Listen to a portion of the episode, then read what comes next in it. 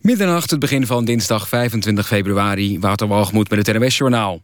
De man en vrouw die op een camping in Enschede een man neerschoten na een caravan-inbraak...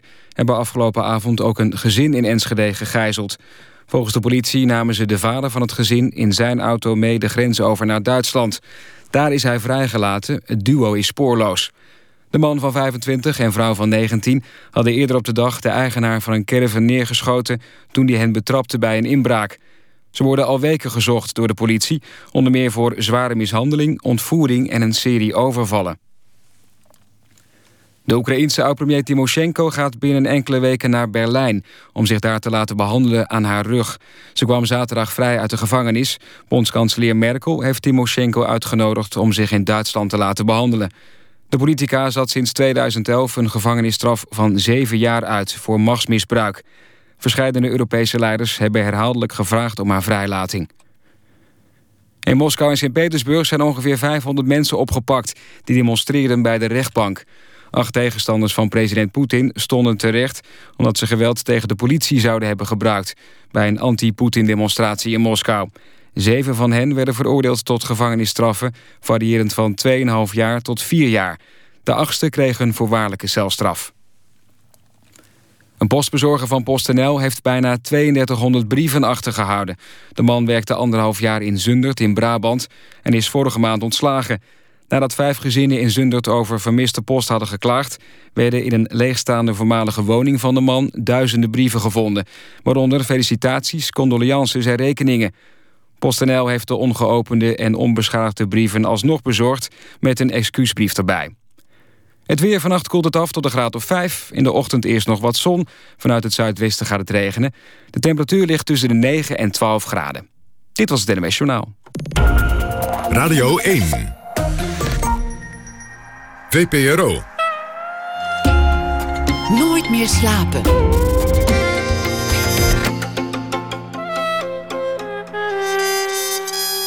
Met Pieter van der Wielen. Goedenacht en welkom bij Nooit meer slapen. Na één uur aandacht voor dichter en wetenschapper Leo Vrooman. Hij overleed afgelopen weekende. En in de week van de Oscars stellen we de vraag hoe belangrijk het winnen van zo'n Oscar is voor de carrière van de filmmaker.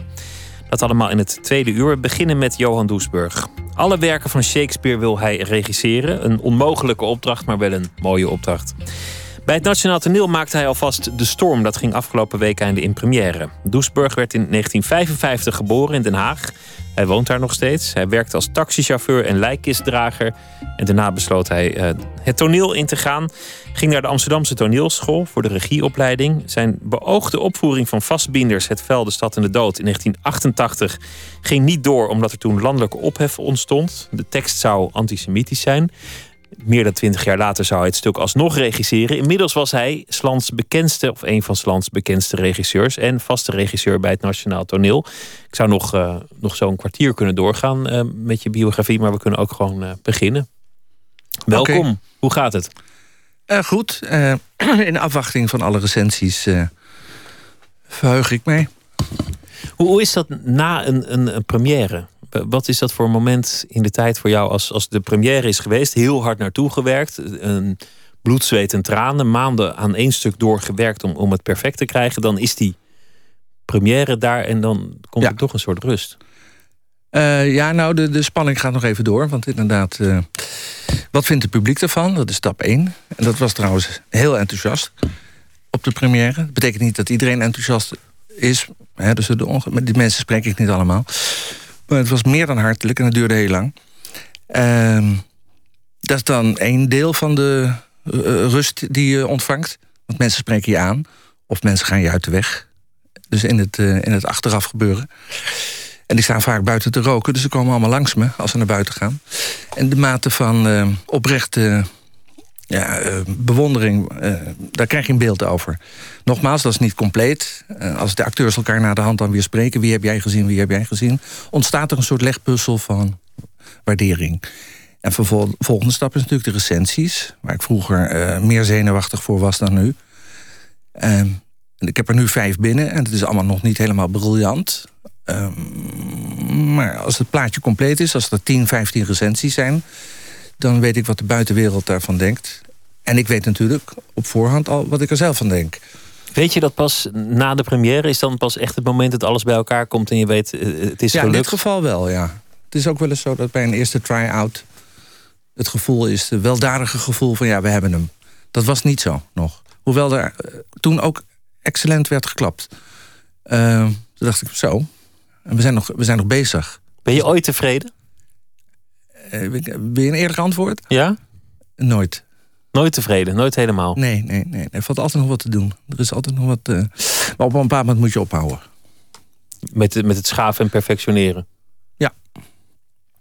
Waarom, dus waarom moet je op een bepaald moment ophouden? Nou, ik heb het ook wel eens teruggelezen bij beeldend kunstenaars. Zo van, op enig moment moet je er afblijven. Dus het kan zijn dat je nog iets toevoegt met verf. Of denk nou, met het paletmes, ik. Dat, dat gedeelte bevalt me niet. En dat iemand, een beeldend kunstenaar, na de hand spijt krijgt... dat hij die laatste handeling heeft verricht. Soms is het, is het in zijn onafheid toch af. Te perfect, dat wordt, dat wordt misschien uh, gelikt of, of ja. te doordacht... of niet meer, niet meer puur. Maar onzekerheid aan mijn kant en aan, die, aan de kant van acteurs en vormgevers... Uh, kan ertoe leiden dat je nog moeiteloos twee weken door uh, werkt. Dat moet ik je ophouden. Als je een e-sigaret wil roken, dan mag dat volgens oh, mij hier. Een goed idee, ik, want ik, ik was hem bijna vergeten. Ja, volgens, volgens mij is, is de, er is een enorme brandinstallatie... maar volgens mij gaat er niks loeien van zo'n e-sigaret. Nee, er komt uh, en anders merken we het nog wel. geen rook vandaan. Dan gaan we plaatjes draaien. Terwijl we buiten staan. Ben je met de jaren rustiger geworden? Nou, dat weet ik niet. Uh, nee, ja. Dat zou iemand anders moeten beoordelen. Uh, volgens mijn vriendin niet. Nou ja, dan heb ik het over de laatste 18 jaar. Dan, zit, dan, zitten we toch wel redelijk dicht bij de bron. Er werd een, een radiodocumentaire over jou uh, uitgezonden een aantal jaar geleden. En, en daarin is altijd het beste om bij de portier te beginnen. Je hebt meestal geen keus, maar in dit geval werd die portier ook geciteerd. We luisteren naar de portier van het Nationaal Toneel. Als hij uh, binnenkomt, dan is hij ook meteen aanwezig. Dan uh, heeft hij weer zijn uh, zwarte lange jas aan, zijn lange zwarte wapperende haren. bril op, zwart montuur en nou ja, normaal gesproken altijd een sigaret in zijn hand. En loopt meteen door naar daar waar hij zijn moet. En zegt wel 9 van de 10 keer goeiedag. Op mij maakt hij niet altijd een uh, relaxte, ontspannen indruk. Op mij maakt hij altijd de indruk dat hij heel erg bezig is met zijn artistieke uh, activiteiten. Er gebeurt volgens mij ontzettend veel in zijn hoofd. En ziet misschien daarom niet altijd alles wat er in zijn omgeving gebeurt. Ik ben Richard van der Keur en ik werk hier sinds zes jaar op de secretariaatafdeling. Ehm, waarbij ook de receptie valt daaronder. Dus ik zie Jan en Alleman de hele dag door binnenkomen en weggaan. Een fragment uit een, een radiodocumentaire van een aantal jaar geleden. Ik ben de naam even kwijt van de maker. Volgens mij was dat Maartje Bakers. Maar dat... Ik ken het niet. Je hebt het niet gehoord, dit, nee, uh, dit nee, fragment nee, van de portier. Dus je hebt, hem, je hebt hem elke dag nog vriendelijk ge, gegroet... zonder te weten wat hij allemaal gezegd had. Nee, dat is mij niet uh, bekomen. Maar uh, geestig. En waar, volgens mij. Ja, zou best waar kunnen zijn. Maar goed, dat, hangt dan, dat gaat dan over een stressperiode voorafgaand aan een première. Is dat zeker zo? Uh, is dat niet zo, dan uh, groet ik me de hele dag uh, gek. Dan is het allemaal niet zo gehaast? Nee. Dus er worden in Den Haag heel wat handen geschud. En ik ben nummer één op de lijst van schudden. Maar lange tijd deed je zo'n zo'n drie stukken per jaar. En dat, Ja, dat is in dat de is toneelwereld heel erg veel. Ja, er zijn mensen die nog meer doen. Gerard-Jan Reinders is echt een kampioen. Maar als je dus twee, drie stukken doet... Dat is, eh, drie is eigenlijk te veel. Als je, bij mij.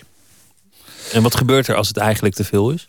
Nou, je moet het goed kunnen voorbereiden. Je moet met iedereen kunnen praten. En dat, heeft, dat eist, dat dwingt de aandacht af. eh, en energie. Eh, ik ben er wel eens een keer, even kijken, in 1999 ben ik er een keer een half jaar uit geweest. Als je continu achter elkaar dus dat percentage of, of te veel uren maakt gewoon, daar gaat het eigenlijk over. Dan kom je jezelf een keer tegen. Toen was ik klaar. Hoe, gaat zoiets als je, als je klaar bent, jezelf tegenkomt? Eh, nou, dus me- de concentratie nam af. Het is een combinatie van dingen die dan bij elkaar komt.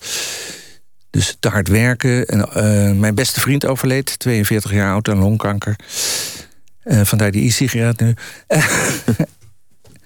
en um, spanningen achter de schermen. Op enig moment loop je leeg, of is de ambitie om, om iets beter te pakken verminderd.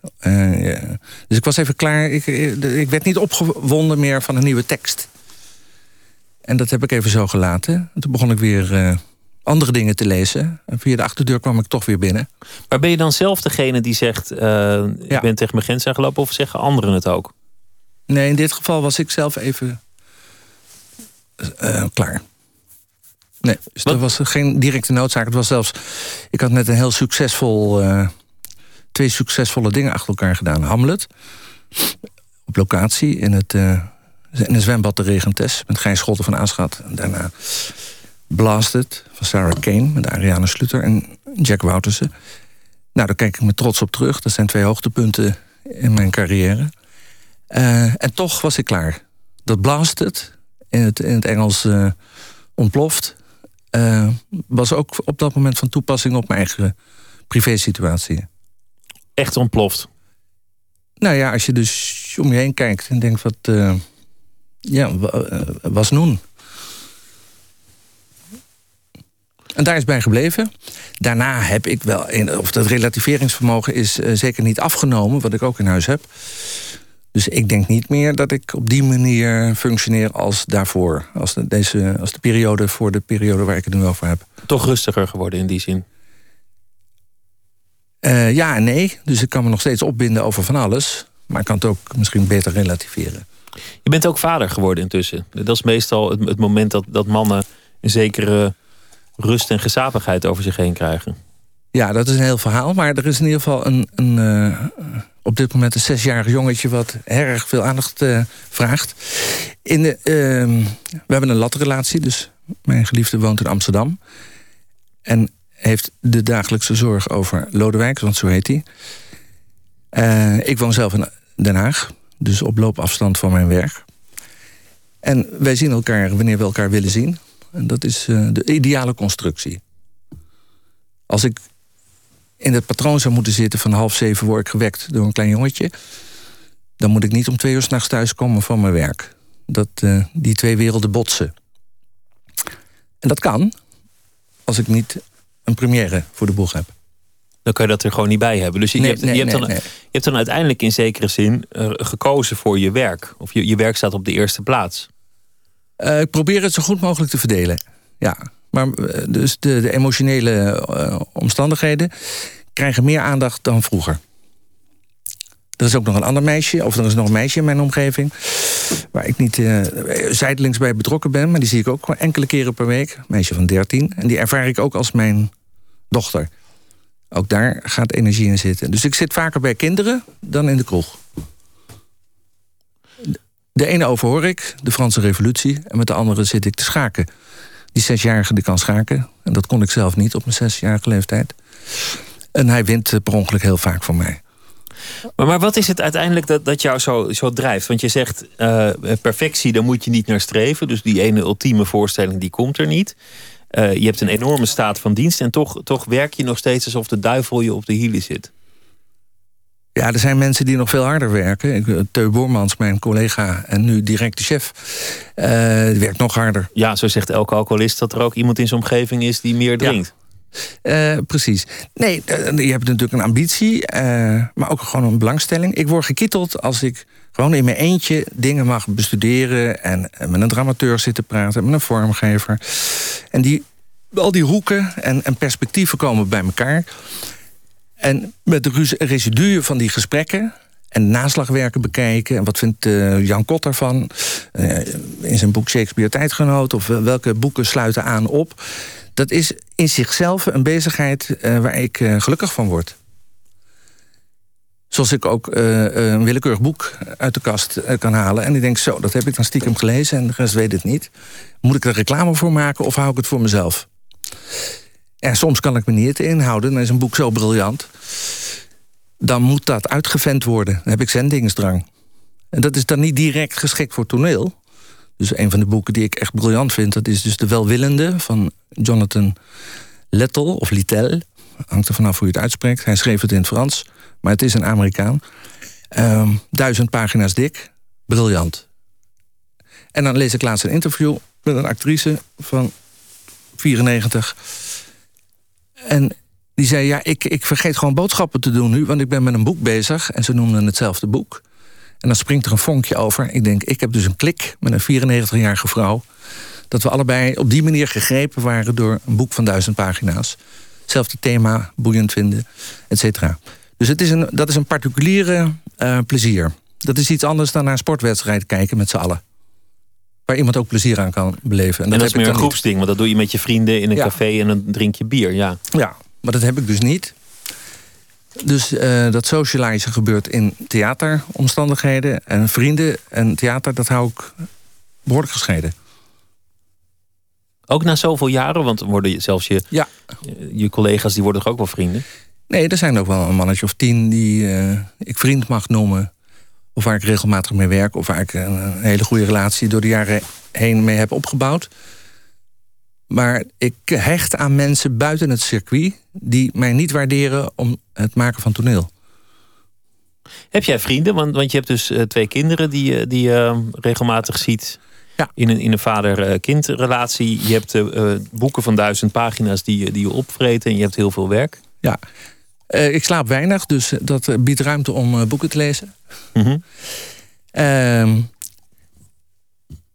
ja, het antwoord is, ik zit niet drie avonden met vrienden... of vermeende vrienden in een kroeg. Nee, zeker niet. Dus ehm, ik weet precies, als het een kleine begrafenis wordt... welke tien mensen ik zou moeten uitnodigen. Nou, maak er twintig van. Ja, wat heb je eraan? Dan ben je toch dood als, je, als het je begrafenis is. Of nee, ook je kunt ook zeggen, god, hoe krijg ik die 300 vrienden van mij... in een begrafenisruimte? Moet ik dan in Amsterdam naar die of naar die of in Den Haag naar... Nee, dat, zo denk ik helemaal niet. Ik denk, nou, hou het klein. Zo'n mannetje of 15. En dan heb ik echt de direct betrokkenen bij, bij elkaar. Nou, dat vind ik tien vind ik nog best een aardig aantal eigenlijk. Ja, en er zijn twee derde vrouwen, een derde mannen. Maar, maar je oké, het is een soort gedrevenheid... waardoor je uh, uh, zo gegrepen bent door een stuk door een boek, door een tekst. Uh, dat begrijp ik. Nou, dat is gewoon er, zit, een, er moet ook iets anders in zitten. Er zit ook een soort geldingsdrang in waarom je zoveel wil werken en, en ja. zo perfectionistisch wil zijn. Nou, iets wat spontaan gaat. Dus enthousiasme kun je niet afdwingen. Dus ik mm. kan in mijn eentje zitten genieten. Dus ik ga ontzettend laat naar bed. Dus elf, na elf uur s'avonds, tussen elf en twee... Uh, voel ik mij privé in mijn eentje top daar kom ik de volgende ochtend dan denk ik daar weer wat genuanceerder over. Um, dat is een leesmoment. Als er geen andere geliefden of kinderen in de buurt zijn. Die ambitie van lezen, dat zit er van zeer vroeg in. Dus het begint met lezen. Dat heb ik ook bij Arnie M. G. Schmid teruggevonden. Toen ze langzamerhand haar, haar zicht minder werd. Die tekst moest erin. Dat moest worden voorgelezen. Ze kon niet zonder uh, die impulsen van buitenaf. Die snap ik. Alleen heb je tegenwoordig uh, voorleesboeken en noem maar op. Ik zou het lang volhouden om te denken... oh shit, die Russische bibliotheek, die heb ik maar voor de helft gelezen. Dat zou een doel op zichzelf kunnen zijn. Um, dus de Oorlogs en Vrede heb ik een keer met, voor de helft neergelegd. Ik denk, ja, dat komt nog wel. Misdaad en straf dan wel, enzovoort. Dus dan kan er een interne aftikklok zijn. Dit en dat moet nog gedaan worden. Kan ook zijn dat mij dat überhaupt niet meer gaat bevallen. En dat is dus ook bijvoorbeeld zo'n belofte als alles van Shakespeare. Dat, dat is zo'n nou, dat is wel het omcirkelen van het belang van Shakespeare. Dus die man is eh, voorafgaand aan Freud eh, een groot psycholoog gebleken. Een groot letterkundige. En natuurlijk is daarop af te dingen. Je kunt op ieder stuk afdingen. Je kunt op de, de Merchant of Venice afdingen. Laten we dat straks doen, eh, afdingen op, op Shakespeare. Maar, maar wanneer is het begonnen, die, die, die enorme drang? Was het ook al toen je op de taxi Nee, nee, kijk, de, de, taxi en de... de, de en de lijkendrager. Ja, ja, dus in de uitge, dat waren bijbanen. Ja, dit snap ik. Maar kijk, bij een taxi dan kan je ook. Oh, kan ik zat in die taxi lezen. te lezen. Ja, bij, bij het lijkjes dragen lijkt me dat Niet. onvriendelijk. Nee, nee, nee. nee. Uh, dat heb ik ook maar heel kort gedaan. Maar het was wel heel uh, interessant om mee te maken. Ik heb dingen die ik van huis uit niet heb meegekregen... heb ik naar de hand opgezocht. Dat is zo'n beetje de formulering die ik nu zou kunnen verzinnen. Dus ik kwam op een plek te wonen, stationsweg, vlakbij het Hollandspoor waar ik ooit een keer een jaar daarvoor met een bushalte was gestrand. Ik stapte te vroeg uit, ik moest naar het spoor. Toen dacht ik, welke mensen wonen hier vrijwillig? En dat was badinerend gedacht. Nou, een jaar later ik. Um, zelf. Een heel grote ruimte, voor heel weinig geld. En niemand wilde daar wonen. En dat bleek achteraf top. En ik ben ook nog steeds in diezelfde buurt woonachtig. Ietsje chiquer om de hoek nu, maar ik ben die buurt niet ontrouw geworden.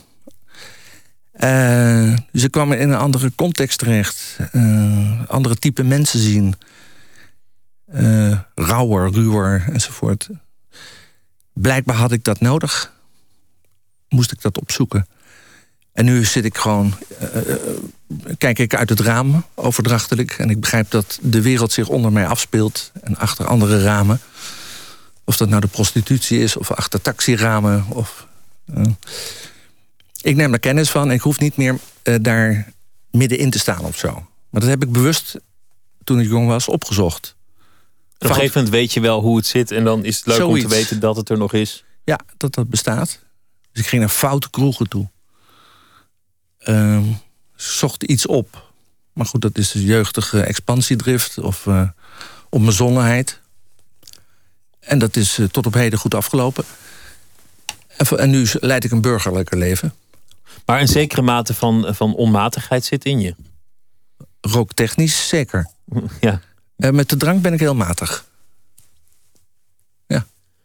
Dat is, dat is maar goed voor iemand die graag leest. Want, want uh, als, je, als je heel veel zou zuipen, dan zou je ook niet zo heel veel kunnen lezen. Op een dat weet ik niet, dat weet ik niet. Die ervaring heb ik niet. Maar ik heb vroeger uh, genoeg geraakt om te weten wat dat doet. Maar ik wil bijvoorbeeld helder zijn. Ik wil fit opstaan en fit naar bed gaan. We gaan luisteren naar muziek, want we hebben uh, citaten van Shakespeare opgezocht in liedjes. En een van die liedjes is Homecoming Queen van het debuutalbum van Sparkle Horse uit 1995. En het is een uh, fragment van The Tragedy of Richard III uit 1592. A horse, a horse, my kingdom for a horse.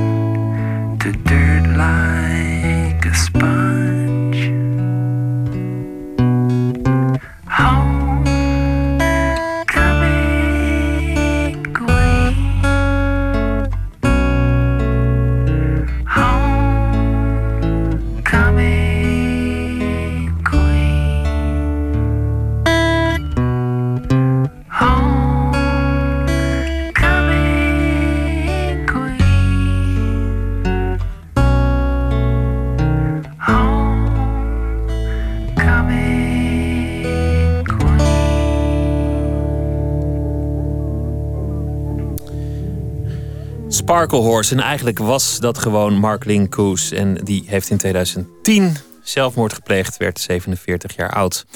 U hoorde het nummer Homecoming Queen. U luistert naar uh, Nooit meer slapen in gesprek met Johan van Doesburg. En die is, uh, Johan Doesburg, die is um, regisseur. En die is um, dit weekend heeft hij zijn stuk in première laten gaan.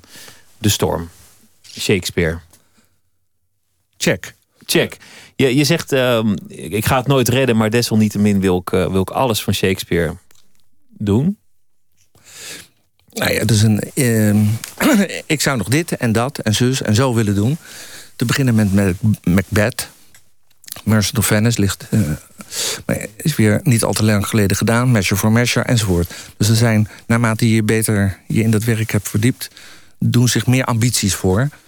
En of ik dat allemaal voor mijn dood realiseer, dat is uh, een tweede. Maar de ambitie kan er zijn. Het blijft een genot om je daarin te verdiepen... en te kijken hoe je dat anno nu uh, zou kunnen brengen. Het is een uh, mentaal smakelijk gebeuren.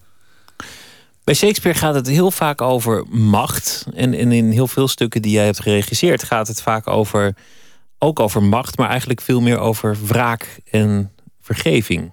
Zie je dat zelf als, als een soort rode lijn? Nee, nee, nee. Die wraak en vergeving zit nadrukkelijk uh, in de storm. Het wraakgegeven komt wel eens vaker voor. Bijvoorbeeld Hamlet is ook een revenge drama.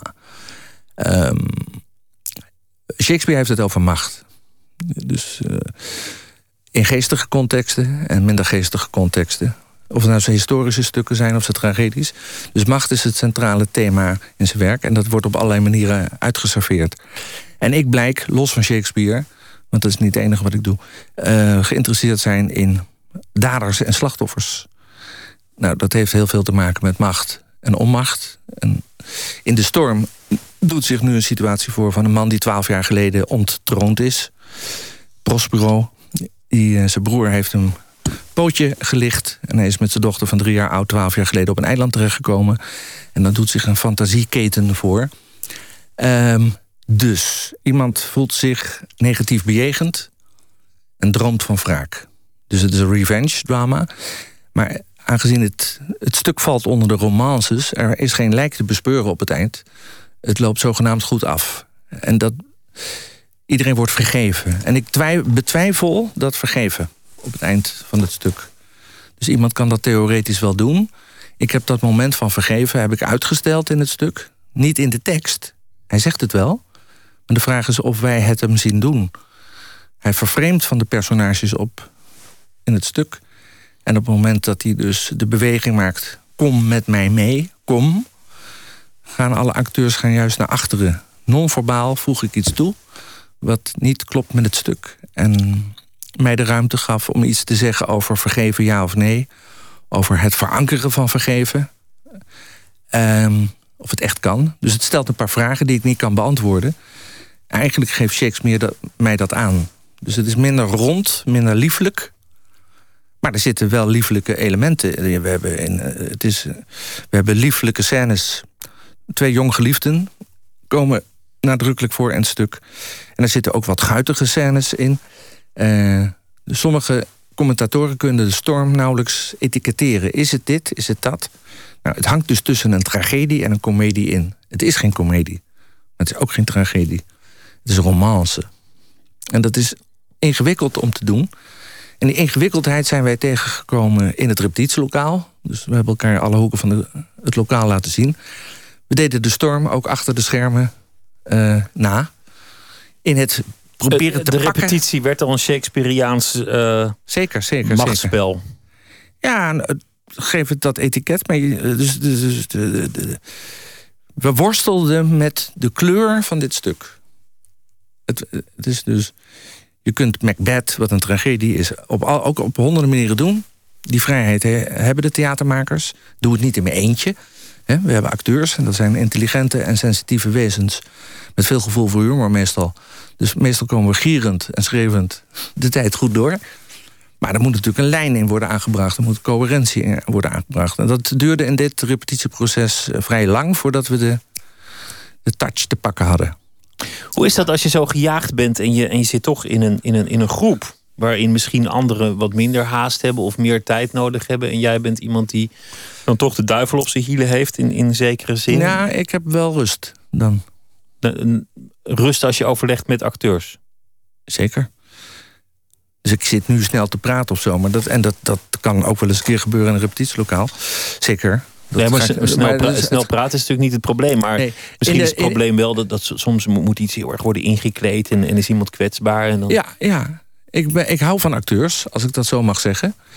Dus ik vind het ontzettend knap dat uh, acteurs zich durven uit te leveren aan een tekst of in een, binnen een personage uh, grenzen durven op te zoeken. En ik, ik word geacht daarin mensen te beschermen. En dat, zover ik dat kan, doe ik dat. Um, ik kan ervan genieten wat er gebeurt. En dan kun je vanuit, je kunt vanuit een theoretisch perspectief, uh, dus ik heb dit en dat gelezen, noem maar op, dat kun je allemaal inbrengen. Dat is meestal toch niet de, de emotionele weg die een acteur zoekt. Die, die, vindt meestal soms dingen op een andere manier uit. Dus een enkeling die leest zich helemaal in. En merendeels is werkende weg, zoekend hoe die dingen moet vormgeven. Uh, het mooie van toneel is dat je dus gewoon bijvoorbeeld je ongeveer zeven of acht weken mag verdiepen in die Shakespeare, in een context, in de tekstanalyse, uh, de geschiedenis, um, in tegenstelling tot het maken van een film. Daar ben je echt. Dan moet je meteen beeld, camera, uh, montage, dat soort ja, dingen. Ja, dus de techniek die daaromheen hangt zorgt ervoor dat er een dwingender parcours is van dat moet er gewoon opstaan vandaag. Dus, en je moet dat van tevoren helemaal uitgetimmerd hebben. Je moet dus precies weten waar je over vier weken staat. En als het gaat regenen, doen we gelijk dat. Dus als tegenprestatie. Dat is bij toneel iets relaxter. Dus. Waarom, waarom Shakespeare? Want wat is er zo briljant aan Shakespeare dat hij, dat hij zo vaak nog wordt opgevoerd? En, en dat eigenlijk de meeste regisseurs dat toch uiteindelijk als hun, hun favoriete schrijver uh, benoemen. waarom is dat? Het gaat niet voor iedere acteur hoor. Niet iedere acteur vindt Shakespeare geweldig. Dus de, de extremiteiten, de, het triviale en het poëtische, het harnas van de taal. Dat moet je ook maar lekker vinden. Um, dus ik heb wel acteurs die zeggen, nou Shakespeare, mm, maar uh, geef mij de klassieker, klassiekers maar. Dus, uh, dus dat, die heb je ook. Um, iemand moet zich binnen dat, die kokon van taal durven uitdrukken. En dat is de zoon van Gijs Scholten van Aanschat, uh, Reinoud Scholten van Aanschat. Ja, die was hier laatst te gast als ja. vanwege Johan Cruijff. Doet hij ook nog. Precies, en dat deed hij dus hele jonge, jonge zeer getalenteerd. Heel goed. Alsof hij dat dagelijks thuis heeft geoefend in het verleden. Of dat het genetisch is doorgegeven, wel haast. Dus prachtig spelen en kunnen wonen in die taal. Anderen moeten daar dus ontzettend hard voor werken. Om, om zich te, fysiek te kunnen uitdrukken en die taal eh, niet als hindernis te zien. Maar in antwoord op je vraag, waarom? Omdat het een rijk palet geeft aan inzichten. Dus uh, soms is het schitterend verwoord, wat er binnen een psyche aan de hand is. Soms zijn er briljante politieke of historische inzichten... die hij zomaar even uh, vorm gaf. Waarschijnlijk heeft hij ook heel veel driekwart geleend en gestolen... en plagiaat uh, aan de dag gelegd, want zo ging dat in die tijd. Plagiaat bestond niet. Dus in dit stuk zit bijvoorbeeld een heel stukje van Montaigne... de filosoof, dat had hij gelezen. Er zijn drie boeken uitgekomen die hij gewoon in zijn eigen tijd heeft kunnen lezen. En daar zitten bijna letterlijke elementen komen terug. Over de ideale staat. Dat zegt op enig moment het personage Gonzalo, gespeeld door Hario Bruins. Maar is het nog actueel? Als je, ja, als je nu, nu de tekst over dus, macht... Dan stelt, Montaigne stelt, het moet toch mogelijk zijn... om op een natuurlijke manier met elkaar om te gaan. Dat we de middelen, Marx was nog niet uitgevonden... dat we de middelen gewoon verdelen over de hoeveelheid mensen die er zijn. Dat we de wapens gewoon neerleggen. Dus een gedroomde wereld schetsen. En die had Montaigne ontdekt via reisverslagen in landen waar dat die toen een tijd onontdekt waren, waar primitieve volkeren leefden, maar waarbij de verdeling van macht, uh, middelen, uh, de omgang met uh, de rest van de gemeenschap anders was georganiseerd. Dus wij, wij, wij, redeneren altijd vanuit onze ideale samenlevingsvorm. Montaigne zette er vraagtekens bij en Shakespeare dacht, hier heb ik wat aan. Dus als mensen dan gestrand zijn op dat eiland, kan ik dat eiland als metafoor gebruiken. Stel je voor dat dat eiland nog helemaal om ongeschonden is. Hoe zou hier dan een samenleving met deze twaalf mensen tot stand kunnen komen? Nou, blijkbaar is dit idee ook uh, begrepen door een commerciële, uit, uh, ja, commerciële omroep. En sterker nog, want Halbe Zelstra die had een tijdje terug een toespraak in het parlement. En, en daarin uh, gaf hij een visie, dat willen mensen graag van politici. En dan zei hij, nou stel, stel dat je met een groep mensen zou stranden op een onbewoond eiland. En je zou een staat moeten vormgeven. Ja. Dus Shakespeareaans, maar dan door Halbe Zelstra. Dan zou jij van nou, dan zijn er een aantal voorzieningen die zou ik wel en een aantal zou ik niet in het leven roepen. En het eerste wat hij zei was een gevangenis. Dus, dus ja, ik dacht ook van ja, dat is ook een beetje negatief. Dan ben je gestrand met een groep, ga je meteen een gevangenis bouwen. Maar hij, hij bedoelde eigenlijk met datzelfde gedachte-experiment te zeggen. Wat hebben we eigenlijk nodig van de staat en, en wat eigenlijk niet? Nou, dat kun je doortrekken. Ik bedoel, het, gaat, we gaan over de stippenlijn heen van het toneel. Maar ja, ja dat is, ik, dat is wel leuk om eroverheen te gaan. Ja. Uh, ik woon uh, in een huis. Uh, naast mij woont ook iemand in een huis. En daarnaast woont ook iemand in een huis. Er zijn drie mensen die in een tamelijk groot huis wonen. In elke huis staat een hele grote ladder. Ieder huis heeft een boormachine. Als ik optel wat daar allemaal driedubbel is, dat is belachelijk. Dus ehm, zo gaan die dingen. Want je wil je eigen trap hebben. Mocht je, mocht je een keer, één keer per jaar... dit of dat willen afknippen in de tuin of wat dan ook. Daar is het marxisme ook... Uh, en ze hebben allemaal een autootje. De reizen precies met een autootje allemaal tegelijk naar hun werk... waar het autootje acht uur lang stilstaat. Ja. En we doen alle drie dan boodschappen met onze eigen auto enzovoort. Daar, daar valt op een efficiëntere manier mee om te gaan. Maar dat betekent dat je moet kunnen delen. Nou, we leven nu toch wel echt in een heel erg narcistisch uh, tijdperk. Ieder voor zich, God voor ons allen. Dat gaan we bekopen. Daar ben ik van overtuigd. Dus dat, die bankencrisis die hebben we mede zelf veroorzaakt. Ik heb ooit een keer de prooi geregisseerd... naar aanleiding van het boek van Jeroen Smit. En dat is niet alleen maar een paar barkiers uh, knevelen. We zetten een mentaliteit neer op het toneel. Dat is redelijk gelukt. Dankzij dat geweldige boek van Jeroen Smit. En ik heb er in ieder interview bij gezegd... wij hebben dit mogelijk gemaakt. Wij vonden het helemaal niet erg dat onze huizen ieder jaar 5% meer in waarde stegen. Nee, dat is natuurlijk ook zo. Iedereen wilde die, die winst en die, en, die superbelegging. Ja, en dat was de opdracht van Rijkman Groening. Aandelenverhoging, waardevermeerdering van die aandelen enzovoort. En de rest van het volk ook. Die wilde graag dat zijn huis steeds meer waard werd. Nu is dat weer aan het normaliseren. Maar wij doen dus mee aan het spel. Dus achteraf kritiek hebben, dat moet je doen op het moment dat het goed gaat. Maar vind je dat soort thema's terug bij, bij Shakespeare? Is dat de beste manier om, om dat Dit, aanhangig te maken? En is dat ook toneel een doel? Loopt, toneel kan niet zo snel inhaken op de actualiteit. Daarvoor is cabaret een beter medium. En sommige dingen laten zich in film beter uitdrukken. Als je dus dicht op de huid wil zitten. Is het uh, een literair iets, dan kom je bij Shakespeare een heel eind. En de klassiekers. En dan gaat het over universele thema's. Dus de bankcrisis, eh, daar was ik toevallig op dat moment... Uh, zat ik midden in de commissie De Wit. Dat, dat speelde op dat moment. Min of meer toeval dat dat raak was in de tijd. Maar als ik nu een kwestie aankaart... en het over twee jaar wil doen, dan ben ik al maar dat is, tijdlijn. Dat is juist het voordeel van, van literatuur en, en toneel. Want de, de krant reikt ons elke avond juist. Of, of ochtend, uh, nou ja, zeg 40 pagina's verontwaardiging aan. Nou, het toneel kan, kan dus indalen. Dus sommige moderne toneelstukken die uh, weten daar in abstracto of, of ingedikt vorm aan te geven.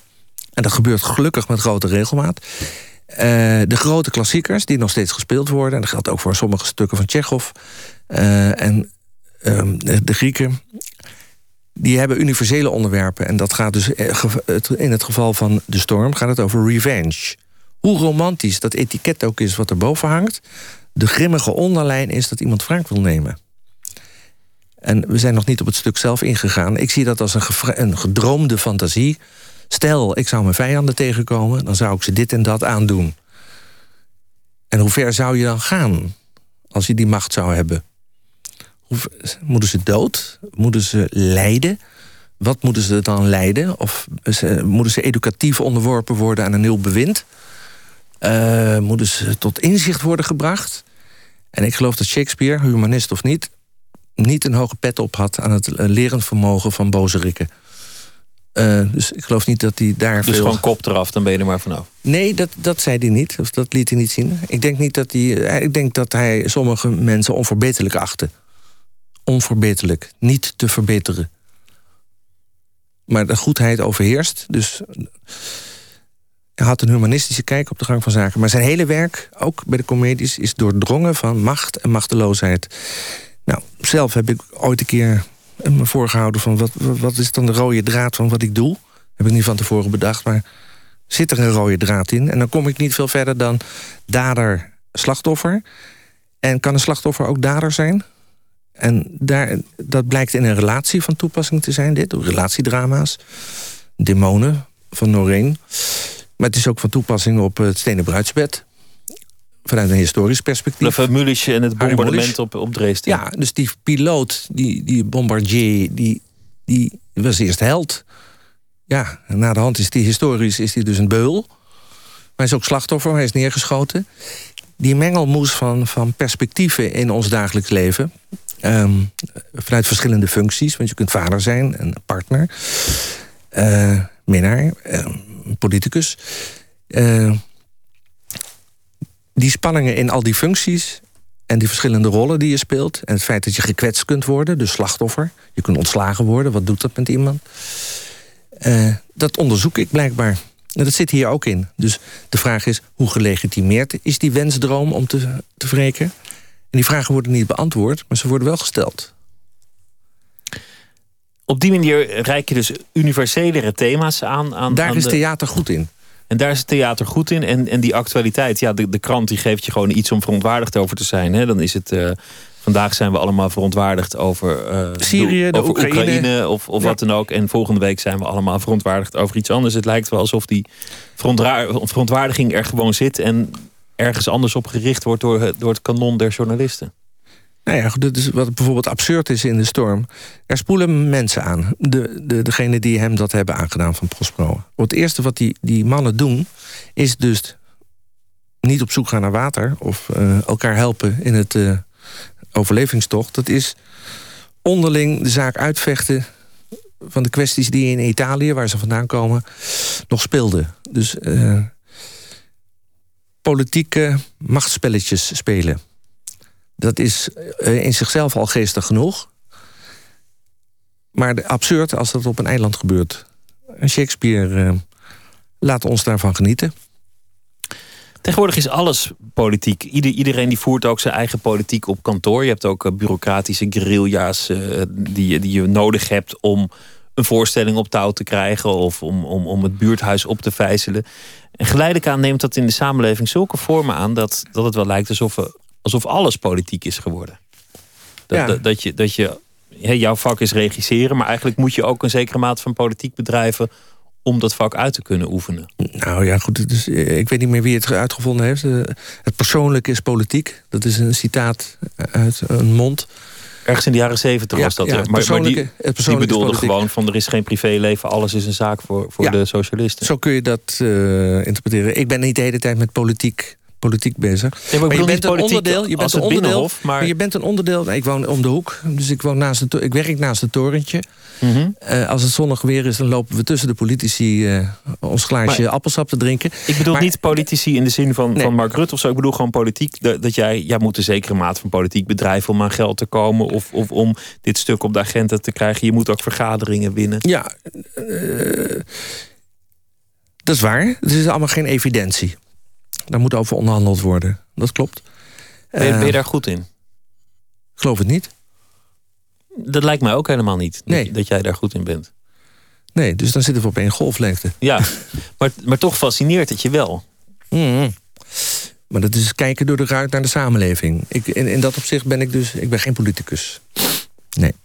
Uh, maar er is gewoon een doelstelling binnen het Nationaal Toneel. En die, een van die doelstellingen is het klassieke repertoire brengen. En wie doet dat dan in relatie tot wat? En waar zijn de nieuwkomers? En welke jonge acteurs komen eraan te pas? Welke ambities leven bij jonge regisseurs? Dus waslijsten met ambities. En die moeten dus georganiseerd zijn. Daar moet een systeem in zitten. En in dat systeem zelf zit het becommentariëren van de politiek. De echte politiek. Ja, maar, maar en, je, hoe win jij een vergadering? Of win jij vergaderingen gewoon niet? Nee, daar, daar is geen sprake van winnen. Uh, niemand kan winnen. De artistiek leider, op dit moment Teu Boermans... die denkt, eh, god, dit en dat zou ik wel willen doen. Daarnaast is Doesburg, die heeft een paar ambities. Dan heb je een jonge regisseur, Casper van der Putten... die heeft een paar ambities. Er zijn lijsten van voorstellingen... die vanuit de dramaturgie voorgedragen kunnen worden. Um, dat, is een, dat, dat borrelt, dat bruist. En dit als dit gerealiseerd wordt, kan dat niet gerealiseerd worden... want het gaat soms over geld. Als ik nu met Macbeth had willen doen, twee jaar geleden... dan kwam dat niet goed uit, omdat bijvoorbeeld Toneel op Amsterdam hem net had gedaan. Dan ga je niet als Nationaal Toneel ook nog door heel Nederland... met mhm. dezelfde voorstelling. Maar die ambitie om het te maken heb ik wel. Dus dat zou over drie jaar weer wel kunnen. Um, er wordt niet zozeer over die dingen gevochten. Dus dat gaat veel zachtmoediger. Het is dus niet de Tweede Kamer. Het is niet matte, geen, geen, nee, geen kantoorguerrilla. Nee, nee, nee, zeker niet met de mensen die er nu zitten. Die verhalen hoor je wel vaak. Over het nationaal toneel? Nee, over de theaterwereld in het algemeen. Oh ja, dat is nu niet aan de hand. Natuurlijk kun je uh, botsende ambities hebben. En, uh, het valt mij uh, ja, mee. Ik kan niet zeggen dat dat nu... Ik heb dat in het verleden wel meegemaakt... toen ik samenwerkte met, met Evert de Jager. Dus dan, toen waren de belangen soms tegenstrijdig. Maar ik kon toch doen wat ik wilde. En maar toen was de, de, de, Evert was ook verantwoordelijk voor de, de financiën. Dat kan botsen met artistieke ambities. Je kunt bijvoorbeeld één keer een helikopter inhuren... maar dan moet je vijf keer je mond houden over een decor. Stel dat je, ik geef ja, dit als voorbeeld. Ja, dat is, dat is wel logisch. Van, dat, dus ook daar is een soort redelijkheid. Ik, dat, dat vechten valt wel mee. Nee, nee, nee, nee. Nou, mooi om te horen. Als het, um, ja, je zei net, op mijn begrafenis komen dan zo'n tien mensen, zo'n zo'n intimie. Nou, een mannetje of 15 mag net. Man, mannetje om niet 15. iedereen te kwetsen, dan zijn het er twintig. Ja, en die, die, uh, die lezen dan een tekst van Shakespeare of die, of die draaien, draaien muziek. Je, je hebt zelf, dat, dat zei je, als bijbaantje kisten gedragen. Ja, fascinerend en bijzonder. Ja, en, en je zei ook van nou ja, ik, ik wil alles van Shakespeare doen, maar ik denk niet dat het me nog gegeven is. Nee. Want het zijn wel, zijn wel heel veel stukken. Dus, dus die drie dingen combinerend ligt er eigenlijk de vraag op, op de stift. Plus roken, hè, moet je erbij doen. En, en, roken, dat, dat heeft statistisch effect, maar het kan zijn dat je hele goede genen hebt natuurlijk. Ja. Maar, uh, de, de vraag is natuurlijk van wat, wat, wat hoop je dan nog allemaal gedaan te hebben? Nee, ik kan niet alleen maar Shakespeare doen. Dat is. Uh, maar ik, dus het is een hele grote meneer. En het is precies duidelijk ondertussen dat die ene meneer één meneer is. Dus niet zijn laatste drie stukken, dat heeft hij samen met anderen gedaan. Dit is het laatste stuk wat hij zelf heeft geschreven en zelf heeft verzonnen. Dus hij heeft het minder gepikt, behalve de passage van Montaigne. Uh, men noemt dit uh, zijn zwanenzang, een romantische knippenoog naar het theater, afscheid van het theater. Dat is allemaal waar, dat zit er ook in. Um, Shakespeare heeft heel veel te bieden, maar uh, ik wil niet eenparig alleen daarmee bezig zijn. Dus de actualiteit uh, wil ik ook graag omarmen. Dus op zijn tijd, de drieslag is klassiekers. Dat mag een klassieker zijn uh, uit de Gouden Eeuw van Griekenland. Of Shakespeare. Of een moderne klassieker. Dus ik bedoel, dat kan ook een Beckett zijn. Um, of Who's Afraid of Virginia Woolf. Dat is ook bijna een klassieker, een moderne klassieker. Zelf uh, een voorstelling in elkaar schroeven. Zo, volgend jaar ga ik met, wederom met Sofie Cassis werken. En gaan wij toneel maken van deel 1 van de Bijbel, Genesis. Nou, dat wordt dan een lange voorstelling, 4,5 uur. En daarvoor heb je, uh, wil ik graag werken met relatief jonge acteurs. Of acteurs die het prettig vinden om te knippen, te plakken en te monteren. Dat is een andere soort ambitie. En uh, boekbewerkingen of te schrijven stukken is een derde poot. Dus het is allemaal werk eigenlijk, wat je noemt. Ja, binnen, het, binnen mijn toneelhorizon zijn dat ambities die of al geregeld zijn of op de planken staan. Maar nooit met pensioen. Niet zeggen van nou ja, met 65 ga ik stoppen, ga ik vissen. Nee, dat heb ik nog nooit iemand horen zeggen. In de toneelbranche. Dat bestaat daar niet. Nou, verdomd weinig. Als iemand fysiek oké is, dan gaat iemand officieel met pensioen, dus uh, eh, 65. Maar ik heb nog nooit gehoord van, nou dan ga ik eigenlijk de dingen doen die ik wil. Het is natuurlijk geweldig als iemand een heel mooi acteur is, dat hij op zijn 72ste nog een bijdrage kan leveren. Gelukkig maar. Het, ik uh, noem nog even het stuk, De Storm. Dat is te zien bij het Nationaal uh, Toneel door het hele land. Jullie gaan ermee op reis. En allereerst in Den Haag. En we sluiten af met uh, nog een liedje met een uh, Shakespeare-citaat, een hele bekende. Much Ado About Nothing. Zit in het nummer Sigh No More van Mumford Sons. Dank dat je te gast wilde zijn. Graag gedaan.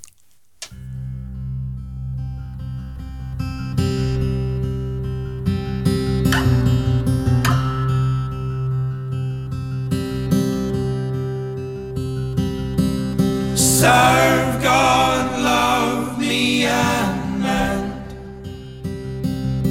This is not the end. Live unbruised, we are friends. And I'm sorry.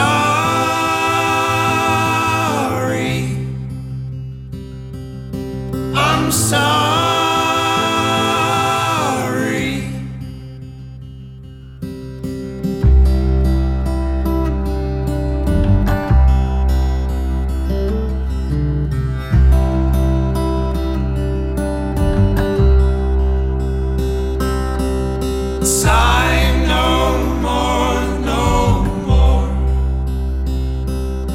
One ferns in sea, one on shore.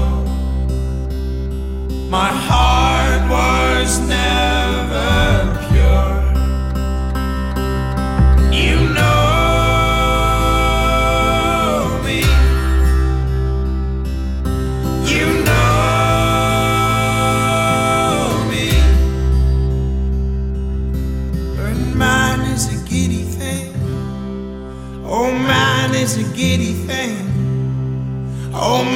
Is a giddy thing. Oh man is a giddy thing.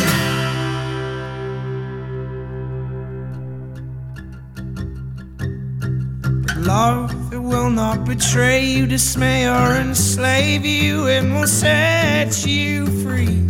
Be more like the man you were made to is a design and alignment to cry of my heart to see the beauty of love as it was made.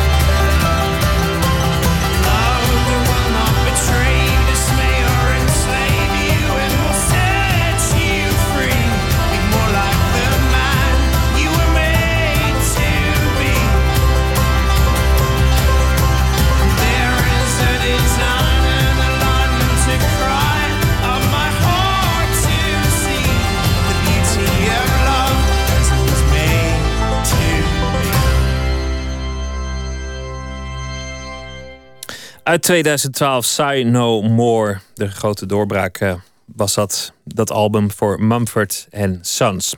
U luistert naar de VPRO op Radio 1 Nooit meer slapen. Het eerste uur sluiten wij af met een serie... Stadsdichters. Stadsdichters die schrijven over hun woonplaats. Fotograaf Joost Bataille portretteert 50 van die stadsdichters in het boek Ik voel me verf, dat onlangs uit is gekomen. Bataille's portretten laten zien dat veel stadsdichters hun vak moeilijk vinden. Verslaggever Floris Albersen is nieuwsgierig hoe dat komt en zocht daarom vier stadsdichters op. En vandaag hoort u de stadsdichter van Amsterdam, Menno Wigman. Menno Wigman, we staan hier midden in Amsterdam op het Leidseplein. Het, het, ja, het meer Amsterdam kun je niet krijgen. U heeft eh, vorige week afscheid genomen als stadsdichter. Als u even terugkijkt op die afgelopen twee jaar, wat, wat, wat voor gevoel blijft er dan hangen als stadsdichter van, van de hoofdstad? Uh, ja, ik vind het zo moeilijk te zeggen. Uh, een gevoel van. Uh, voor, ik had het gevoel. Ik voelde mij voortdurend opgejaagd. En, en onder spanning staan. En ja, vooral het eerste jaar was ik een aantal keren bijna een zenuwinzinking nabij. En eh, ik sprak laatst... ehm, Een zenuwinzinking nabij? nou ja, ik denk dat ik, oh, dat ik een. Dat, dat kun je... Dat valt eigenlijk...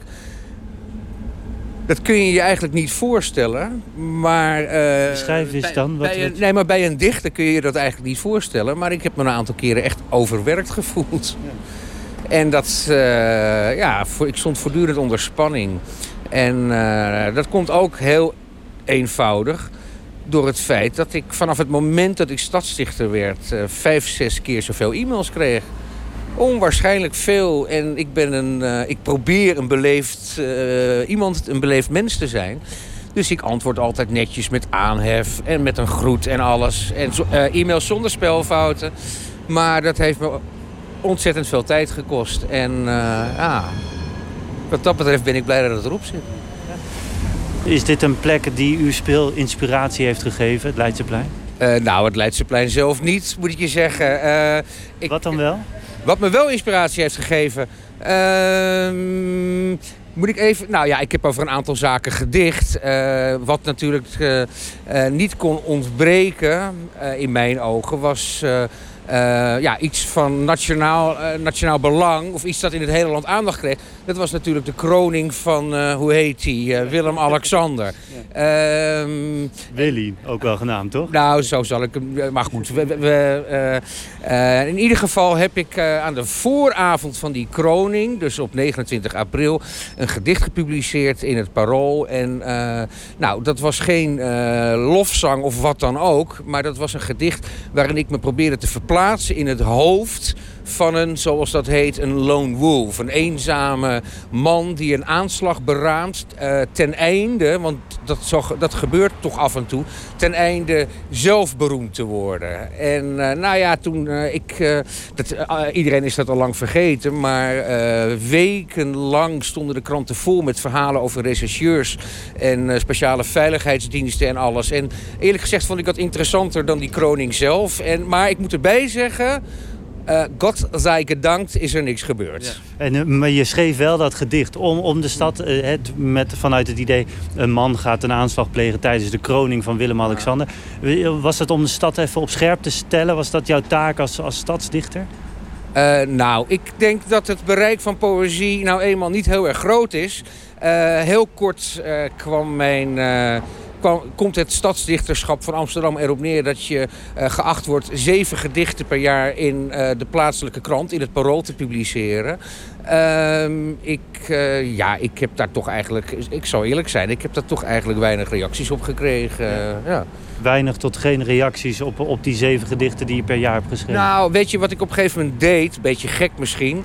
Eh, ik stuurde mijn gedichten vaak een dag later per e-mail rond aan, eh, aan mensen van, eh, van wie ik dacht dat, dat, ze- dat het ze kon interesseren. Ja. En dat, dat clubje mensen die je de persoonlijk toestuurde... kreeg je meer reactie van dan, dan, dan dat het in pu- het parool... wat, wat toch vele duizenden lezers heeft... eh, Ja, nou, het, is, het is heel gek. Ik, ik heb eh, heel weinig reacties gehad op mijn publicaties in het, in het Parool. Is nou helemaal zo. Eh, Waren die gedichten niet goed genoeg? Of is de lezer gewoon niet geïnteresseerd in poëzie? Ik denk het laatste. Nou ja, ik, voor over de. Ja, nee, ik weet. Nee, kijk, weet je wat het is? Ehm, eh, de beroemde Engelse dichter W.H. Auden heeft ook een hele beroemde uitspraak gedaan. Hij zei ooit in een gedicht: Poetry makes nothing happen. Poëzie ja, maakt eigenlijk helemaal geen verschil. En eh, hoe tragisch ik het ook vind, hoezeer ik het ook betreur, eh, er is nog, eh, er is bij mij weten geen één gedicht dat deze eeuw, deze jonge eeuw, wat dan ook veranderd heeft. Zo is het nou eenmaal. Ja.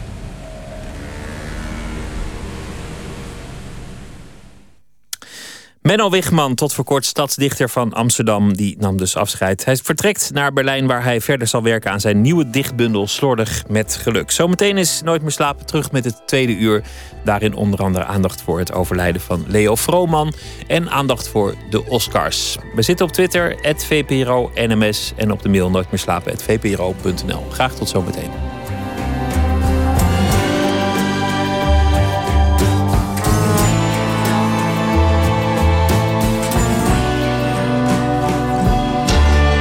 Radio 1, Het nieuws van alle kanten.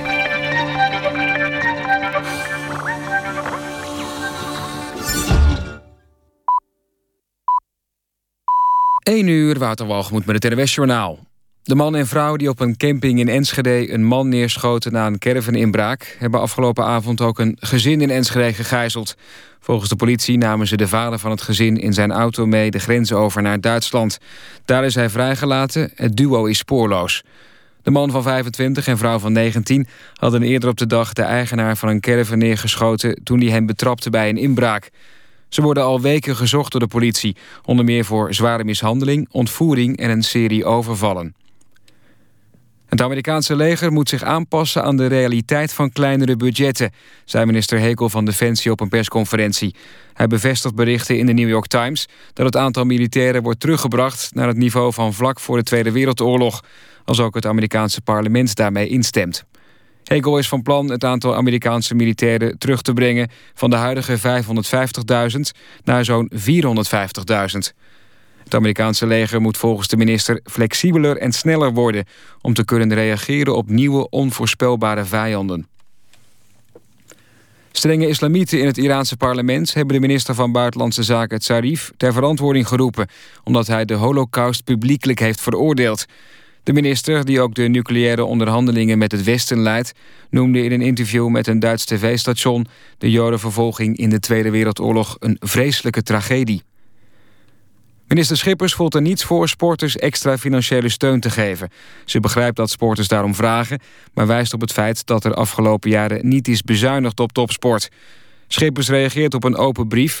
die judoka Henk Grol aan haar en premier Rutte heeft gestuurd. Hij vraagt daarin om een financieel vangnet voor sporters. Het weer, vannacht koelt het af tot een graad of 5.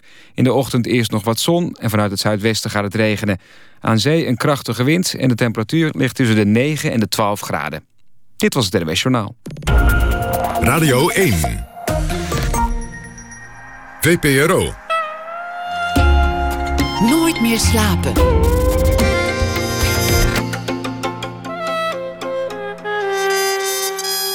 met Pieter van der Wielen. Welkom terug bij Nooit meer slapen. Straks aandacht voor het overlijden van Leo Vrooman, wetenschapper en dichter. Overleed afgelopen weekend, werd 98 jaar oud. En we gaan het ook hebben over de Oscars. Hoe belangrijk is het nou om een Oscar te winnen? Dat doen we aan de hand van een portret van iemand die er heel veel gewonnen heeft. Maar we beginnen met een schrijver die deze week elke dag voor ons een verhaal gaat schrijven op basis van iets dat er die dag is gebeurd. En het is deze week Walter van den Berg. Hij schreef meerdere romans zoals De Hondenkoning, West en Van Dode Mannen win je niet. Goeienacht. Hallo. Vertel, wat, uh, wat gaan we doen? Wil je het er eerst over hebben of wil je meteen het verhaal voorlezen of uh, eerst vertellen waar het op gebaseerd is? Ik wil het er wel eerst over hebben, want uh, ik heb eerder op de avond mijn verhaal geschreven. En de, de waarheid heeft me al ingehaald. En ik, had, ik heb een verhaal geschreven over de, het duo uit, uit uh, Enschede, dat, of uh, in Enschede dat nogal uh, huis hield in die buurt. En toen ik eerder, eerder vanuit mijn verhaal schreef, hadden ze nog niet een, een man gegijzeld en, en die meegenomen naar Duitsland en naar vrijgelaten. Dus ik zit ergens in het midden van het verhaal. Kijk, dat krijg je met de actualiteit. Dat is schiet op een bewegend doel natuurlijk. Ja.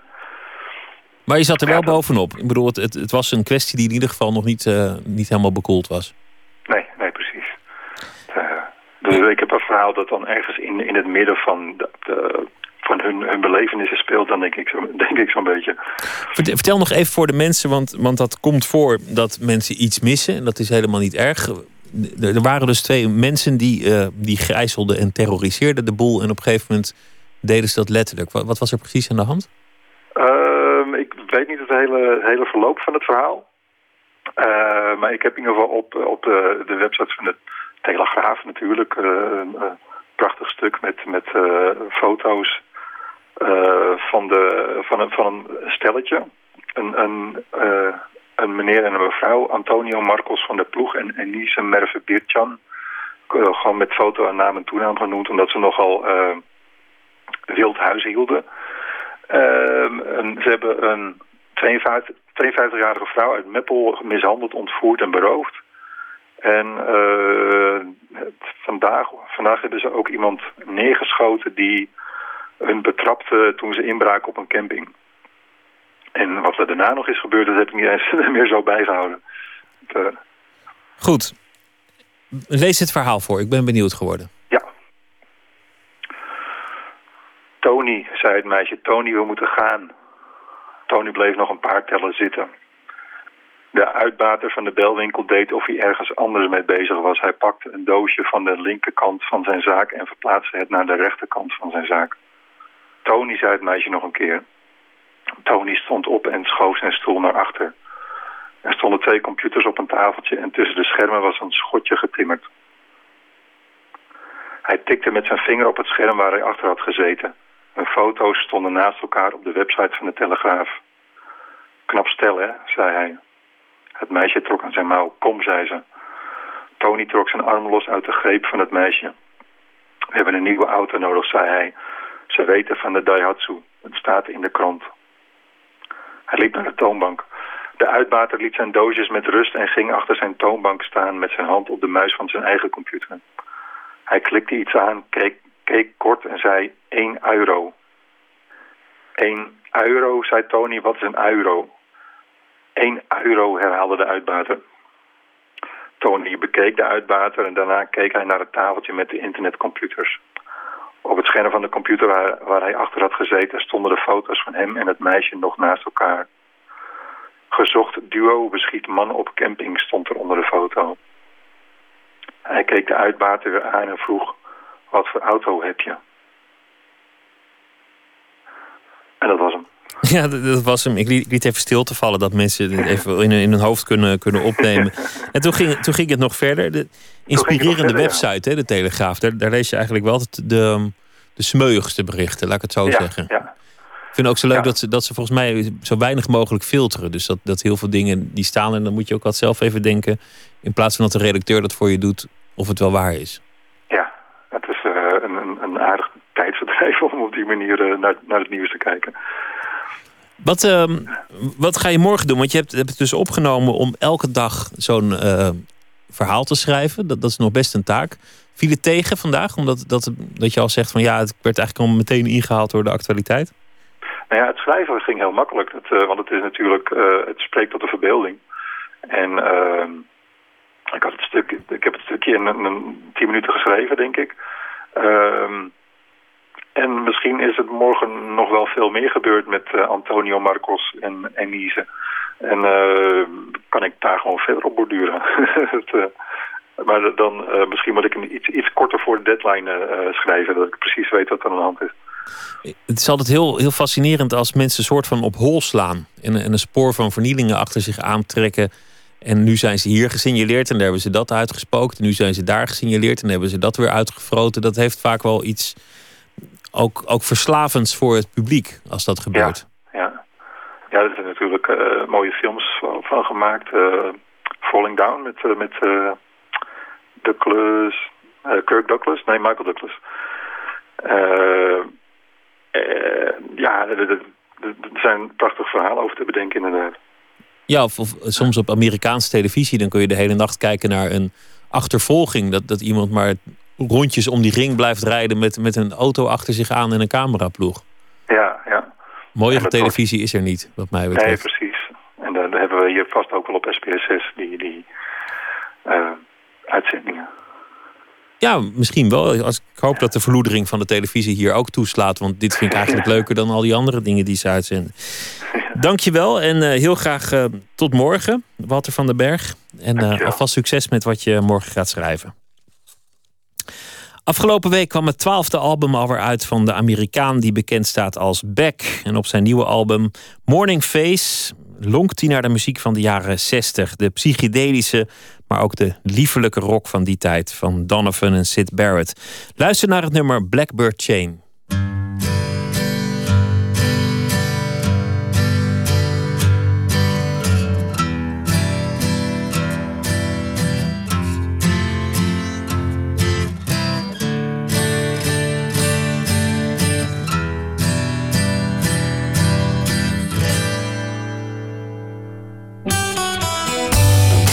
Traces of your lifeblood flowing in a loving cup. tell me I'm dream, dream, dream, dreaming. I'll never wake up. I keep taking a dresser drawer from who knows where. A symbol of your exegesis and a full length mirror.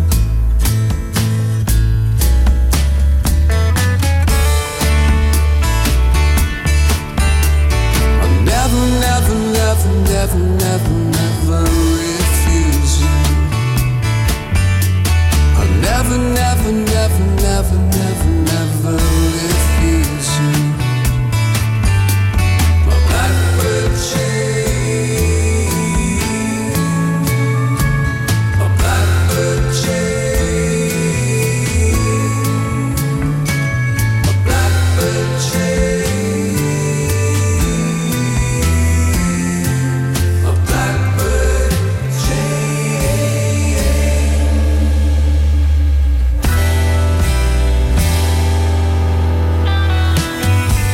SOS from an outpost there, and a common air.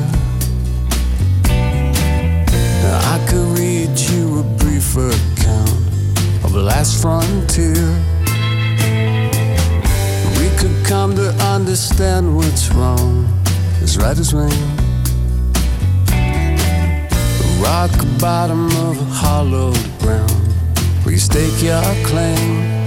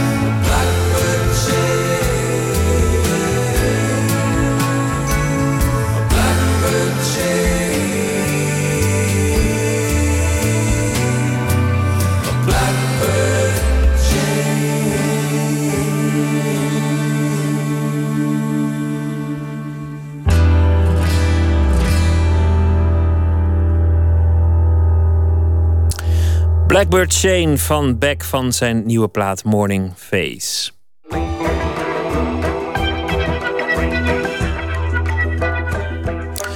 U luistert naar de VPRO Nooit meer slapen. Afgelopen zaterdag is Leo Vrooman overleden. Hij werd 98 jaar oud. Vrooman wordt gezien als een van de grootste Nederlandse dichters. Hij woonde al een tijdje in Fort Worth in Texas, waar hij ook is overleden. En daar woonde hij al sinds de jaren 40. Een van zijn naaste vrienden was Antoine de Kom, de dichter die onlangs de VSB Poëzieprijs won. En bij die gelegenheid zei hij in dit programma dat zijn grote voorbeeld Leo Vrooman was. Anton de Goede zocht hem op naar aanleiding van de dood van Vrooman en sprak dus opnieuw met Antoine de Kom.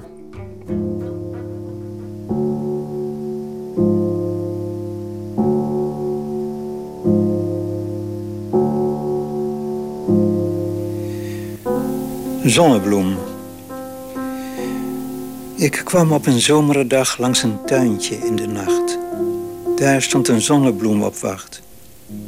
Ik vroeg hem wat hij zoal zag. Winter, zei hij, geef mij kracht en ik donder overstag. Ik vroeg hem waar mijn toekomst lag. Aan het einde, zei hij zacht. Fout, riep ik, samen overeind, want je leunt op mijn gedicht en ik op mijn geluid. Fout, riep ook hij, kijk, je verdwijnt. Een eekhoorn hing aan zijn gezicht en vrat er zaden uit.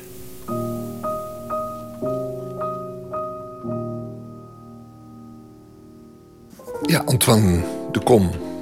Gecondoleerd met het overlijden van Leo Vrooman.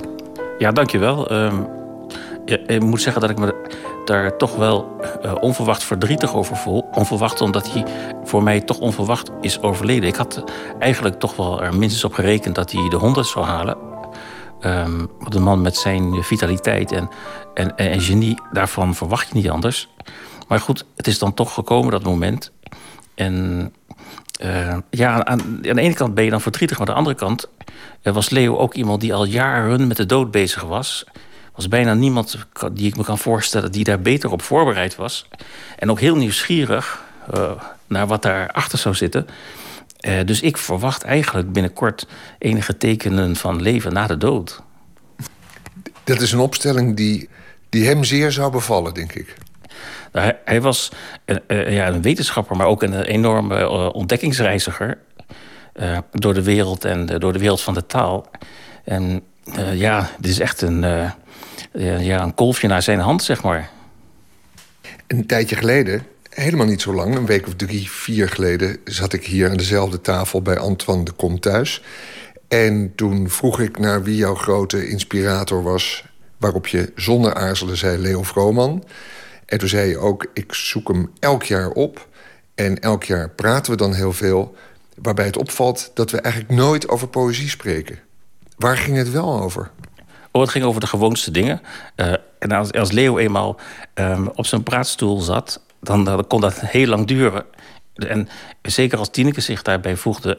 Dus dat ging over van alles en nog wat. En af en toe kwam dan heel voorzichtig ergens de poëzie... om een klein hoekje kijken. Maar veel meer dan dat was het vaak niet. Uh, uh, ja. ja. En je zei ook, het is ook goed om niet al te veel over poëzie te praten. Althans, om er niet al te veel mee bezig te zijn als je dicht. Wat bedoelde je daarmee? Ja, poëzie is iets wat je, wat je bent um, en wat je doet, maar wat je niet zelf kan oproepen. Dus dat, uh, dat komt als het komt. En ja, in het geval van Leo kwam het gewoon uh, aan de lopende band zo ongeveer. Um, Leo had altijd wel een gedicht waar hij mee bezig was... of uh, waar hij net aan ging beginnen. Dat, dat hield werkelijk niet op. Uh, de laatste tijd dan zei hij... ja, ik schrijf niet zoveel meer. En dat vervulde mij met enige sceptisch. Want even later dan, uh, kwam hij met een schriftje aan... en dan zei hij, nou, ik schrijf het hier maar in op. Ik weet niet of ik het nou nog moet publiceren. Maar dat publiceren, dat ging gewoon door. Je zit boven oh, op een stapel... Wat zijn het? Brieven. Het zijn echt brieven met enveloppen, postzegels. Jullie correspondeerden. Vanaf de jaren tachtig, ergens halverwege... Uh, uh, kwam ik uh, met hem in aanraking via ehm, een, een, stagiaire... die bij mij co-assistent was en die bij hem in het lab had gewerkt. En ik vroeg haar of, of hij mij niet met hem in contact wilde brengen. En zo is het gegaan. Dat heeft jaren heeft dat geduurd.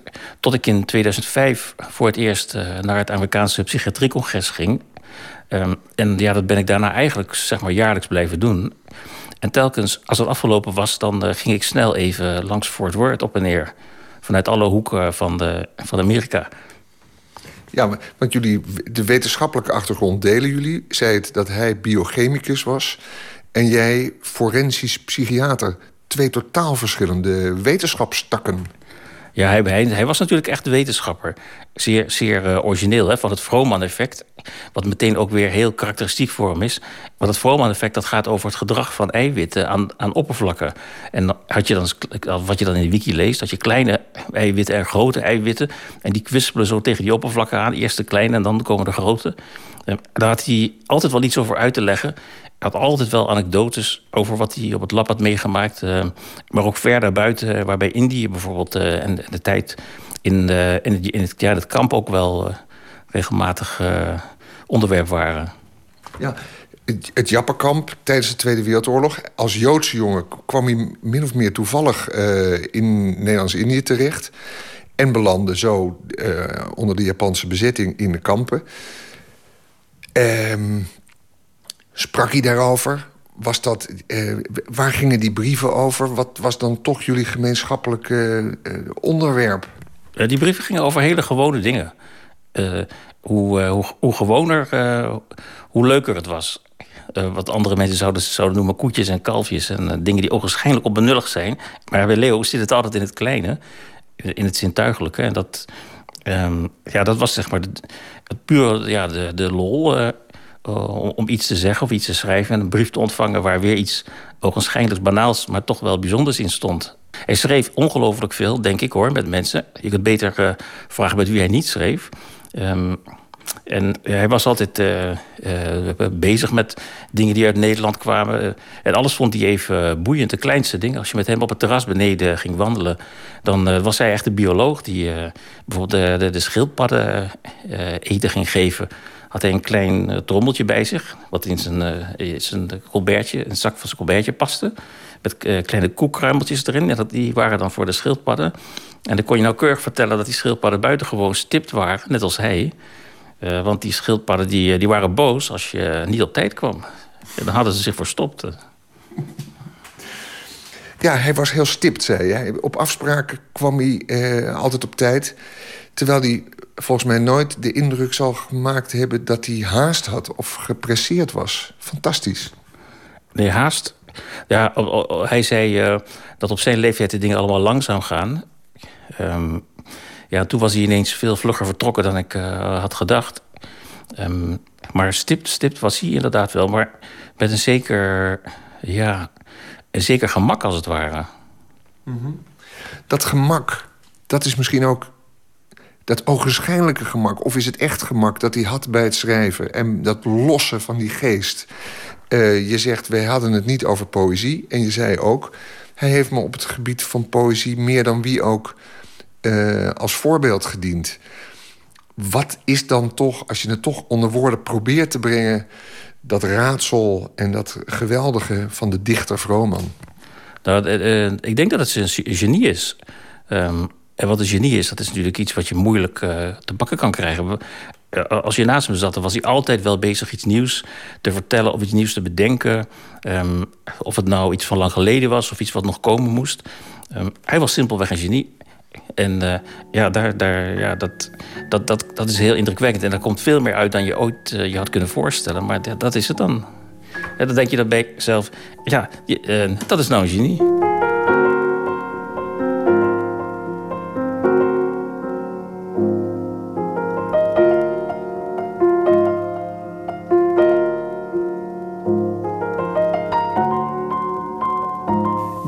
Of honingraad wil mij de slapen niet meer verwarmen.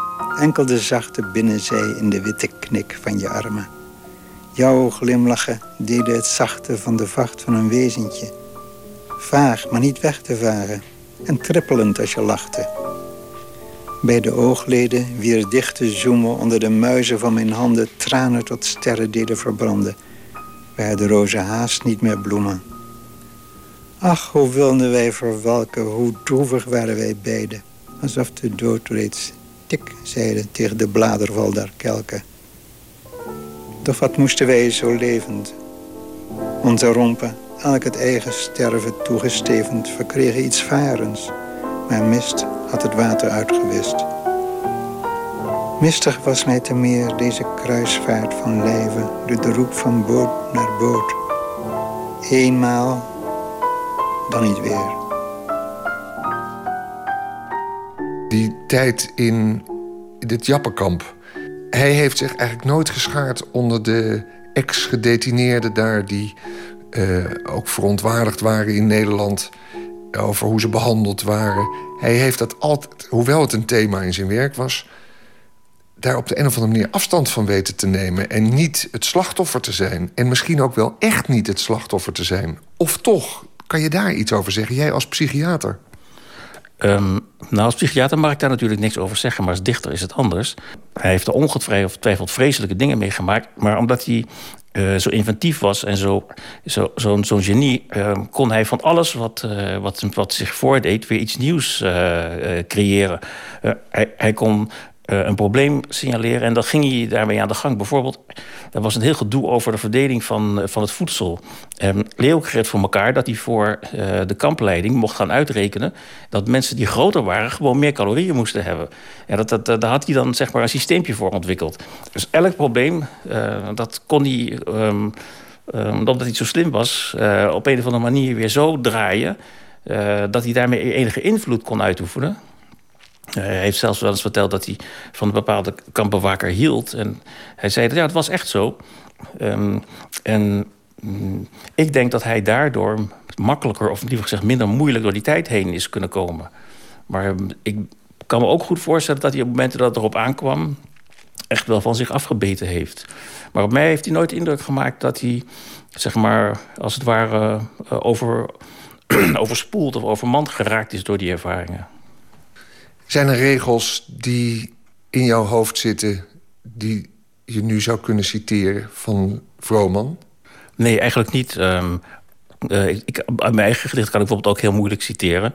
Um, ik heb altijd meer naar de mens Vrooman uh, gekeken. Um, en dat, dat, komt misschien omdat ik langer met hem schreef... en ook regelmatig opzocht. Maar ik zag de, de, de mens, de man, Leo Vrooman als dat wat voor mij um, heel indrukwekkend en overweldigend was. Um, en aan de andere kant ook niet, want hij was van gestalte bijvoorbeeld heel klein uh, um, en tenger. Uh, uh, maar zijn werk is voor mij altijd een afgeleider geweest. Ken je het gedicht Klaar? Nee, nee. We gaan ermee eindigen. Dit was in de jaren tachtig al een gedicht dat hij voorlas. En ook toen al ging het over de dood. Want hoe onsterfelijk hij ook was, de dood was altijd een thema. Ja, dat is waar. Um, maar het is nog niet... Klaar. Elke nacht, klaar van de dag... ervaar ik hele ogenblikken zo vol... dat ik ervan moet schrikken, alsof ik mij voltooien mag. Bloot, maar onvoldoende bloot om heldere schaduw te geven... in de bliksem van mijn dood lees ik dan letterblind mijn leven. Een vol boek met een kaft zo dik dat het al dicht rechtop kan staan. Voor het moment dat enkel ik, maar wie dit leest, niet is vergaan. En wat gebeurt er als de donder van deze kernzieke tijd ons vlees wit klutst en wegblaast zonder vorm en ziel en eeuwigheid? Eerst ben ik nog te waterdicht. Er komt geen straling uit mijn keel. Mijn flauwe adem werpt niet veel zonlicht op jouw zaterlicht. En voor ik het weet zijn alle dingen waar ik zo gretig uit bestond... gemengd met die van vreemdelingen. En hangt hun tongvlees uit mijn mond. Ik wil niet als een menselijk gas vol stukjes generaal gevonden... voor wie geen honderdste seconde tijdvervroeging over was... Ik wil mijn sterven zelf doen. Of door een amateur vermoord recht hebben op een laatste woord.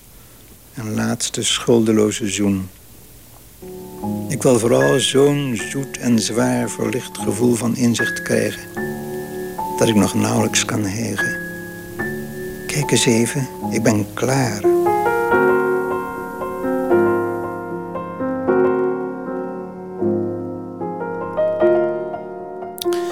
U hoorde als laatste de dichter Leo Vrooman zelf voorlezen uit eigen werk. En daarvoor werd hij herdacht door Antoine de Kom.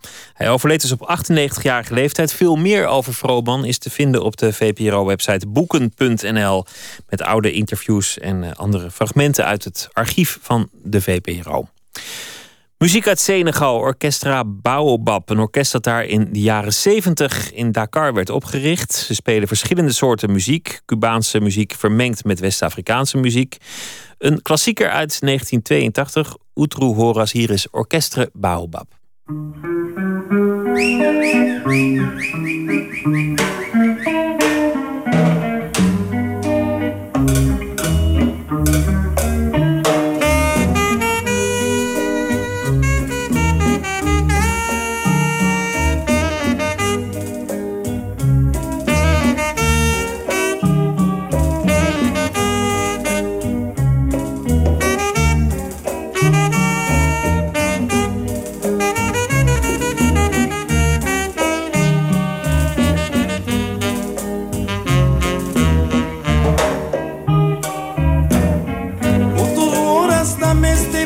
fica trasdice, ma trasdice, ca consido.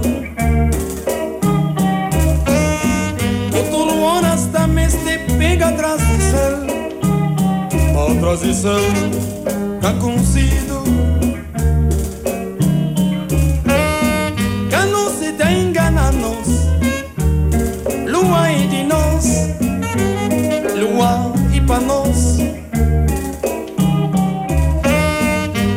arkimanginna kontra kubisilan games ty majil i sam sertukumay na fiu lutu di ronda di marca chica cuspinamo. Bunda moya naso umayo suku Quando gata no yake yake chibirge Tu sopele como que así Lua nyokomo Quando cada no muiaga e aga de birgue Tu como que assim Lua, nho como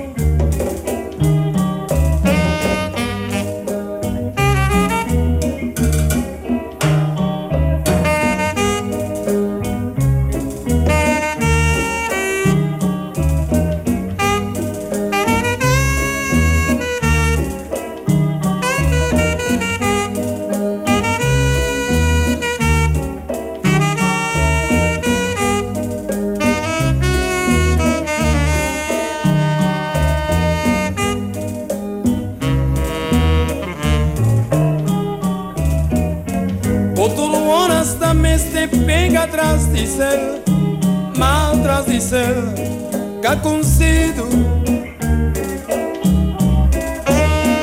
Outro ano está mestre pega atrás de céu. atrás de céu, cá consigo.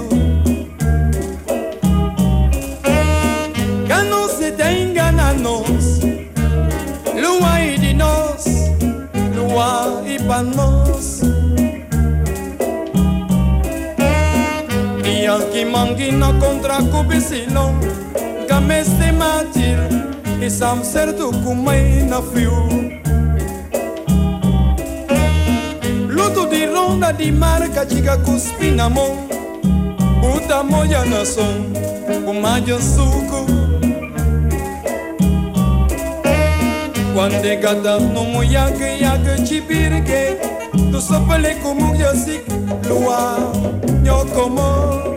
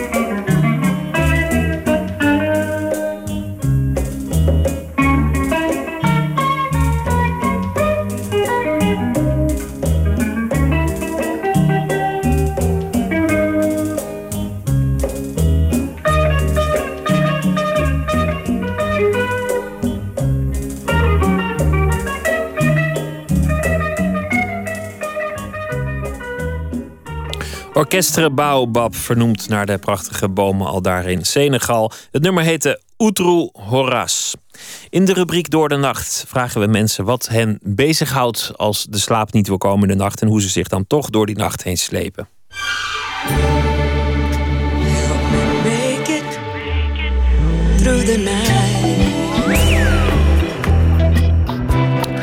Vannacht vragen we dat aan muzikus Harry de Wit, die trouwens ook de muziek maakte voor de voorstelling De Storm, waar u net regisseur Johan Doesburg over hoorde.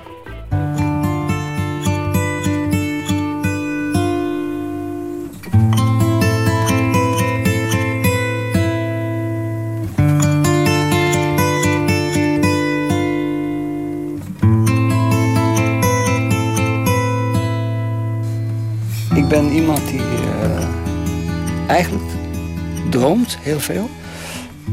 En ik behoor volgens mij tot eh, de, nachtwezens die ook werkelijk eh, kan ik hier laten zien eh, wat ik s'nachts hoor. En dat hoor ik ook letterlijk. Kan ik 's ochtends, teken ik dat. En ik kan gewoon zo... Kijk, dit, dit bijvoorbeeld. Dat, dat, dat is dan... Dat zijn harpjes, die vind ik dan... Normaal wordt die, worden die gebruikt in theater. Dan hoor ik die klank. En ik heb er nog zo een met alleen maar bestek eraan. En eh, dat hoor ik dan zo. En wordt dan normaal een beetje zo door de wind bewogen. En dat gaat zo heen en weer. En ik hoor dat en, ik, en dan maak ik een tekening. En dan maak ik een, eh, een fiets. Een, een windfiets. En, en dit soort dingen verzin ik dan.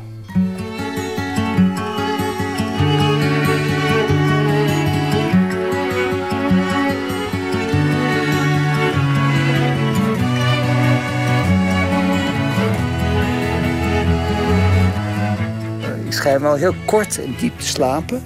Maar over het algemeen zijn de, de nachten wel een soort eh, ja, dromen. Dus ik vind het heel belangrijk om, eh, om daar toch wat te doen. Dus ik heb ook wel eens een, dat ik een tukje doe overdag. En dan eh, kom ik er even niet uit. En dan, maar dat heb ik nu vervangen door te gaan sporten. Ik ben loper ook, hardloper. En een fietser. En dat brengt mij ook soms veel in de natuur. En het heeft dezelfde werking als, als, als de nacht. Het is een soort, eh, ja... Het heeft een donkere kant. Ik heb een hele donkere kant met geluid. En dat is best wel eens moeilijk. En eh, ik heb dan eh, het ontwaken nodig om dan letterlijk en figuurlijk het licht worden. Ochtendrood. Ik, woon in, in Hilversum. En als je dan soms heel vroeg gaat fietsen... dan zie je het ochtendrood opkomen. Nou ja, dat is het, hè.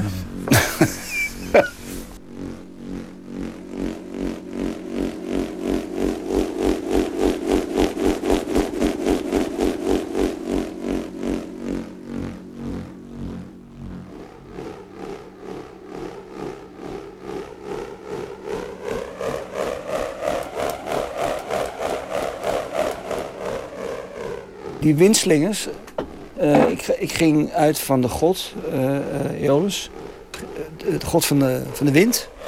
Dus ik zit altijd wel in, in, in, in, in geschiedenisboeken te kijken. En ja, dat zegt allemaal nog niks. En een snaar in trilling brengen. ehm er is ooit een, een Olian eh, harp ontworpen. Heel, heel lang geleden. Maar wat wel een mooi verhaal is... dat ze een snarenbakken...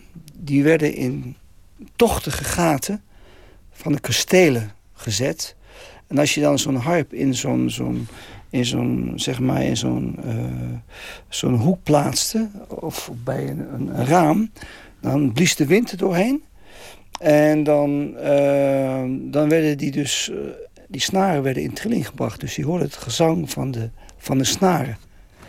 En ik dacht ik, ja, dat kun je ook gewoon doen met die maakte ik vroeger al als kind, met elastiek. Want als je een elastiek pakt, dat is in feite elastisch. En als je daar...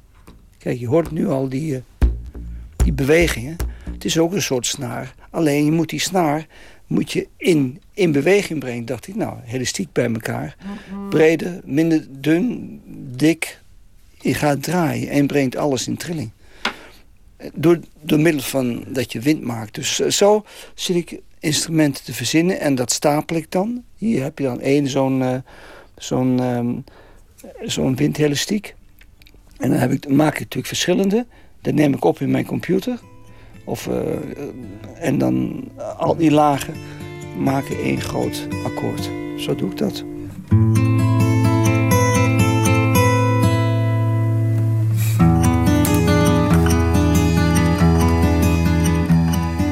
Ben een actief mens.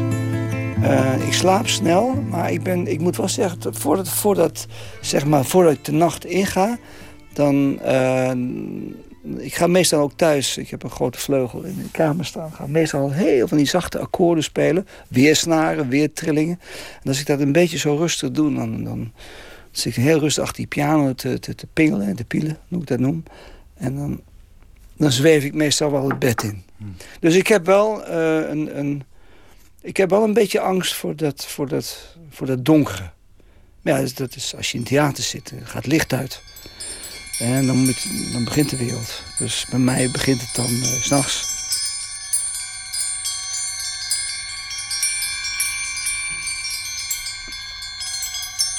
Through the night.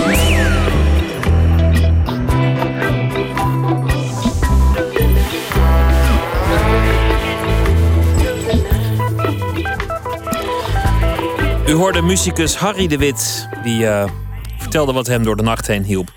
We gaan uh, luisteren naar blues uit Clarksdale, Mississippi. Een van de belangrijkste bluesmuzikanten aller tijden, John Lee Hooker. Een nummer uit 1951 en de opname is uh, een beetje opgekalevaterd. I'm in the mood.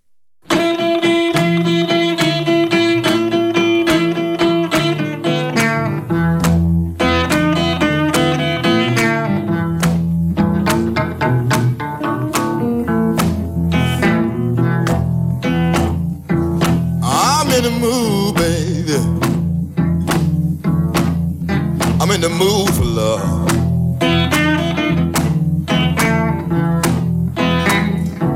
I'm in the mood, baby. I'm in the mood for love.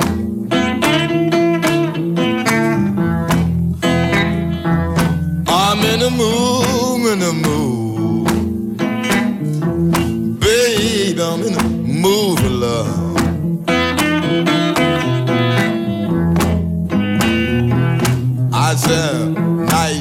Is the right time to be with the one you love. You know when night come, baby, God know you so far away. I'm in the mood. I'm in the mood, baby. I'm in the mood for love.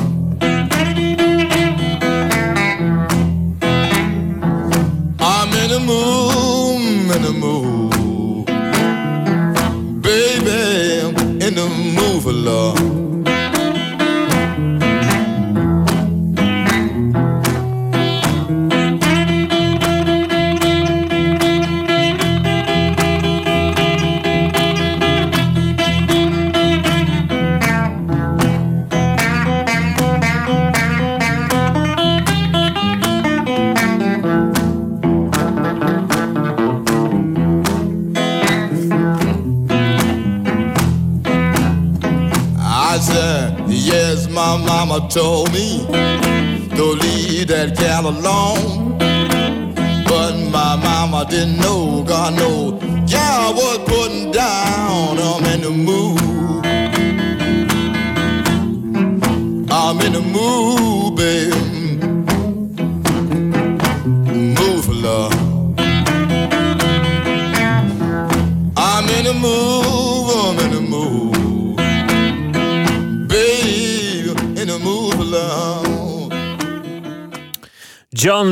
Was dat. I'm in the mood for love.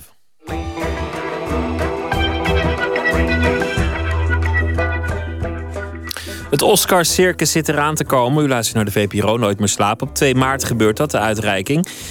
Er zitten geen Nederlandse nominaties tussen dit jaar. Maar desalniettemin, het Filminstituut AI, het Filmmuseum in Amsterdam, heeft een programma over Oscar-winnende films, ook uit vroeger tijden. Een programma over de invloed die zo'n Oscar heeft op de carrière van de maker. Een van de getoonde filmmakers is John Fernhout, een documentairemaker. Werd maar liefst drie keer genomineerd voor een Oscar. In 1942, 1965 en in 1967 met Sky over Holland, de laatste.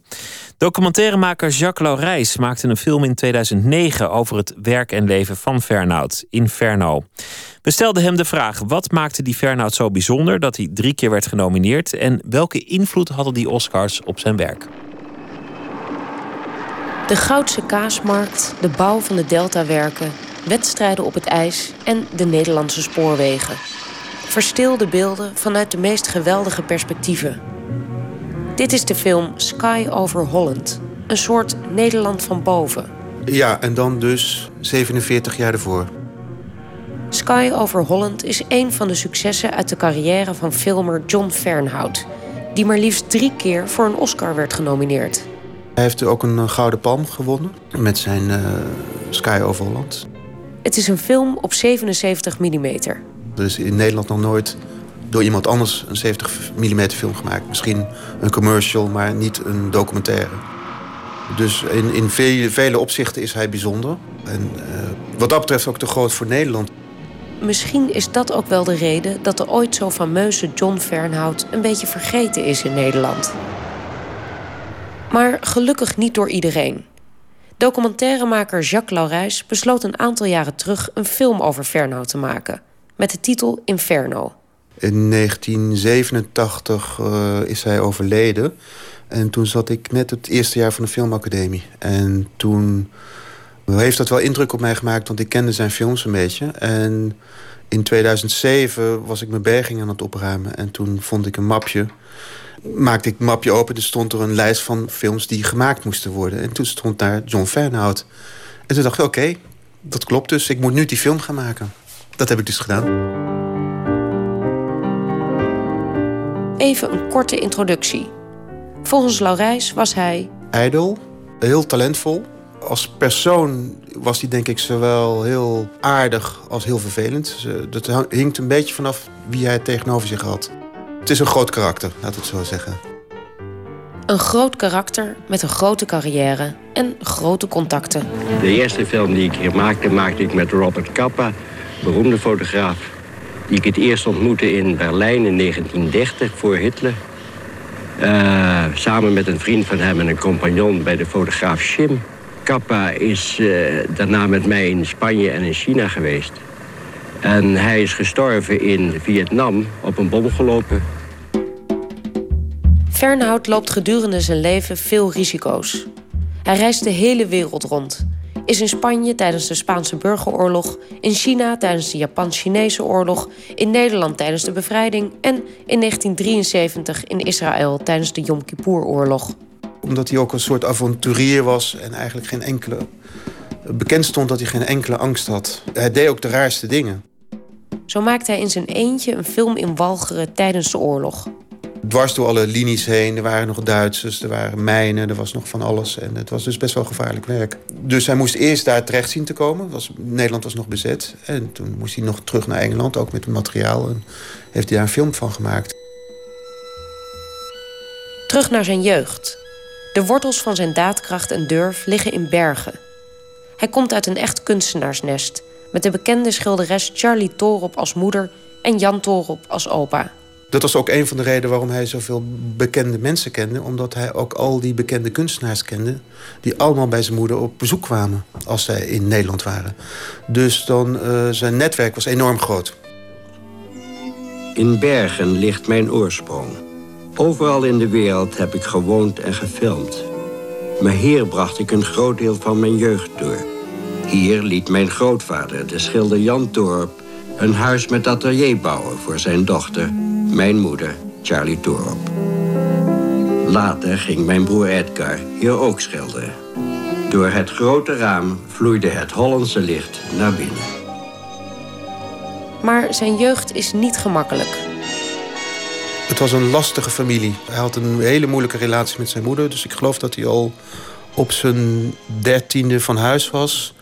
En dat was de reden ook dat hij bij Joris Evans terecht kwam. Joris Evans, de bekende filmmaker. Hij ontfermt zich over de jonge Fernhout en zet hem in als assistent. Ik heb ook wel eens foto's van hem gezien. Toen hij eh, echt als een jongetje van, uh, van uh, 13 met een korte broek... staat hij dan naast, naast de camera met Joris Evans. Ik geloof bij Regen. Echt een hele vroege film van Evans. En hij was eigenlijk een soort loopjongen. Hij begon als een soort loopjongen voor Evans. En is geëindigd als de cameraman voor Evans. Denk dat dat wel zijn karakter gevormd heeft. Dat hij heeft bedacht van ik moet gewoon voor mezelf zorgen. En dus heel eigenzinnig. Zijn achtergrond vormt hem ook op een andere manier. In zijn films is de invloed van de schilderkunst in meer of mindere mate altijd terug te zien. John Fernhout is de, de eerste die uh, landschap in een documentaire gebruikte. Wat hij, waar hij al mee begon uh, met zijn eerste film over Paaseiland. Dat was ongehoord. Er was nooit, nooit plaats voor landschap. En hij, uit, omdat hij uit een schildersfamilie komt was hij opgegroeid met landschap. Zoals je in Nederland alle grote schilders altijd ook landschap schilderden eh, in de 17e eeuw. Daar was hij mee opgegroeid. Dus hij gebruikte doelbewust het landschap altijd in zijn film. Fernhout ontwikkelt zich als professioneel cameraman voor Evans... die tevens een soort vaderrol vervult. Maar op een gegeven moment maakt Fernhout zich los. Hij wil meer invloed en meer erkenning. Dat is ook wel het begin geweest van de breuk met Evans. Omdat uh, Fernhout vond dat hij niet uh, de credits kreeg uh, die hij verdiende. En dat heeft Evans proberen goed te maken door bij zijn volgende film over de Japanse-Chinese oorlog, de 400 Million, John een medetitel te geven als regisseur. Uh, maar alleen, dat staat alleen op de Amerikaanse versie. Dus als je in Nederland die film ziet, dan staat er John Feyenoord niet als mederegisseur erbij. In het algemeen, als je grote persoonlijkheden naast elkaar zet, heb je altijd een probleem. En een grote persoonlijkheid, dat was hij. Zegt ook schrijver Wim Alings, die in de film van Laurijs aan het woord wordt gelaten. Hij reisde uh, van hot naar her. De wereld was van hem, die gebruikte die en hij gebruikte ook wel eens mensen. In welke zin? Dat als hij op Schiphol was en uh, net aangekomen... Uh, dan ging je telefoon. Wij hadden een jong gezin, kleine kinderen, dus er werd wat vroeg gegeten. En dan belde hij om negen uur op en dan zei hij met John... ik sta op Schiphol met Douwes. Hebben jullie al gegeten? ja, John natuurlijk, we hadden al uren. Zeg tegen je vrouw dat wij nu wegrijden en komen eten. Wat John wilde, gebeurde. Hij was wel iemand die gewoon heel dwingend was. Dus uh, een nee werd niet geaccepteerd. Maar die karaktereigenschap werkt wel zijn vruchten af. Want in 1943 wordt Fernhout voor het eerst genomineerd voor een Oscar. Als steun aan de geallieerde strijders in Europa selecteert de Academy 25 korte en lange documentaires die de oorlog belichten. High Stakes in the East, gemaakt in opdracht van de Nederlandse regering in ballingschap, behoort ook tot de selectie. John Feyenoord was samen met Evans de, ongeveer de enige Nederlandse filmmakers die in, in, Amerika waren toen de oorlog uitbrak. Evans viel meteen af omdat hij communist was, dus dat uh, ging niet door. En John Feyenoord stond eigenlijk altijd hoewel hij wel heel veel met communistische mensen samenwerkte... en, zijn, zijn moeder was ook communist...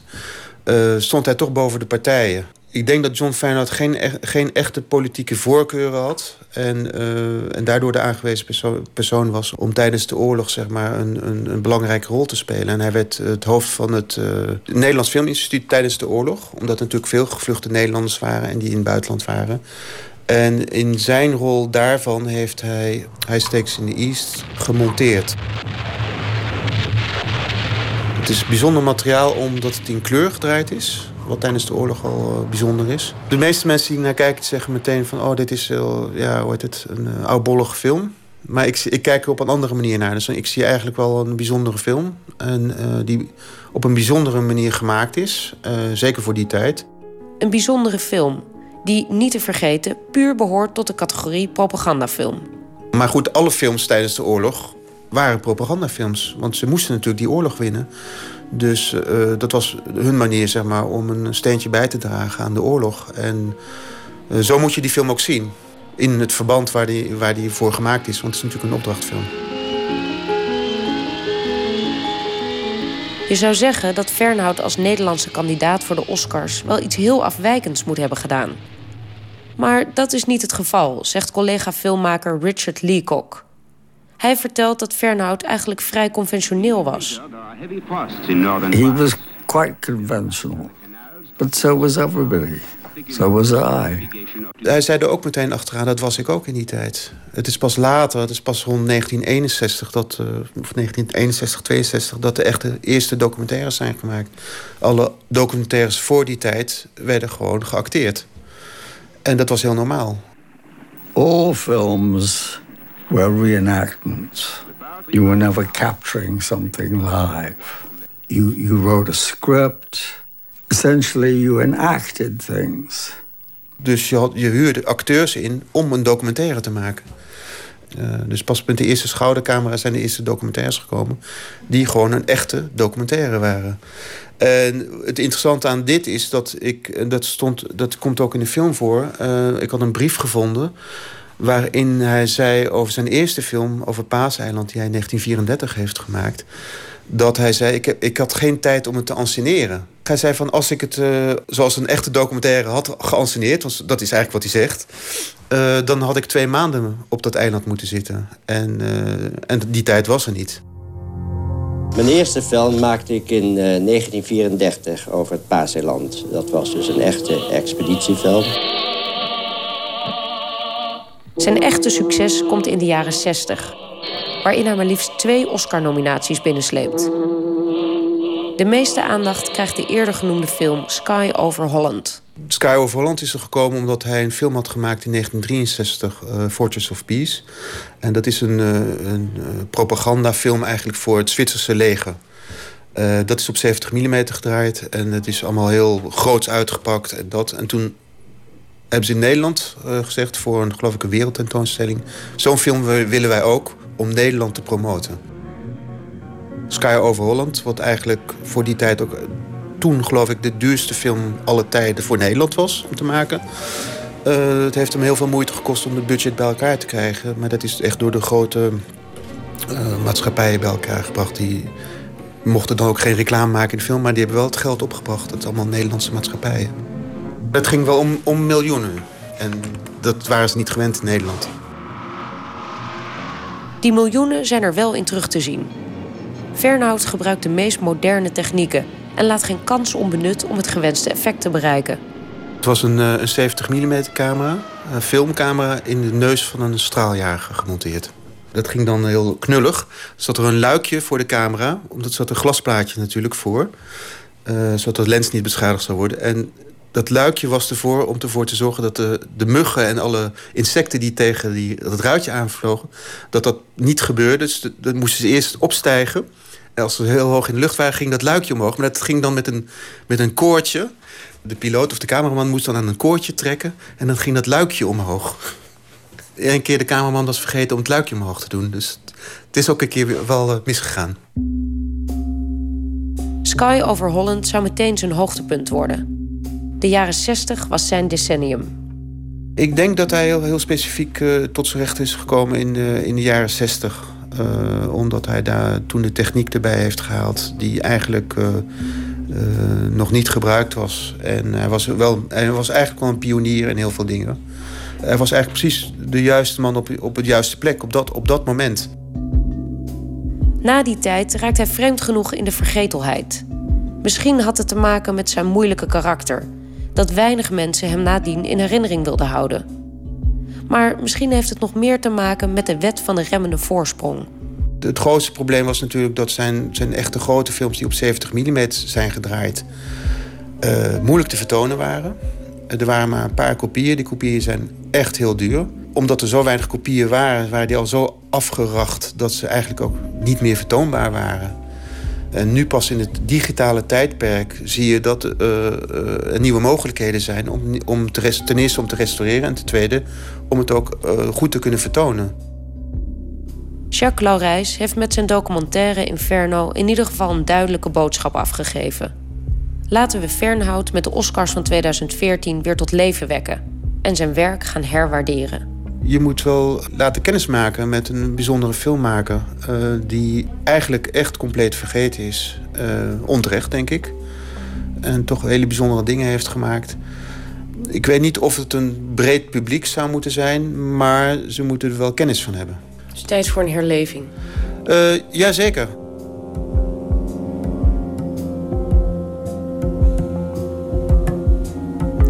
U hoorde Laura Stek in gesprek met documentairemaker Jacques Laurijs. En zijn film over Fernhout is te zien in het uh, AI-museum, of het Filmmuseum in Amsterdam. Op de avond van de uitreiking van de Oscars. En daarmee zijn we aan het einde gekomen van deze aflevering van Nooit meer slapen. Wij zijn er morgen weer na middernacht. En dan komt Johannes Siekmond langs. Dat zegt u niks, maar hij is uh, bekend geworden onder de naam Blauwtsoen. Zijn artiestennaam. En met zijn derde album brak hij door. En zijn vierde album. Of uh, ja, album klinkt alweer een beetje ouderwets. CD klinkt nog ouderwetser. Plaat klinkt dan nog ouderwetser. Zijn, uh, zijn nieuwe collectie MP3-liedjes is uh, uitgekomen. En daar gaan we morgen over praten. Ik wens u een hele goede nacht en morgen een leuke dag.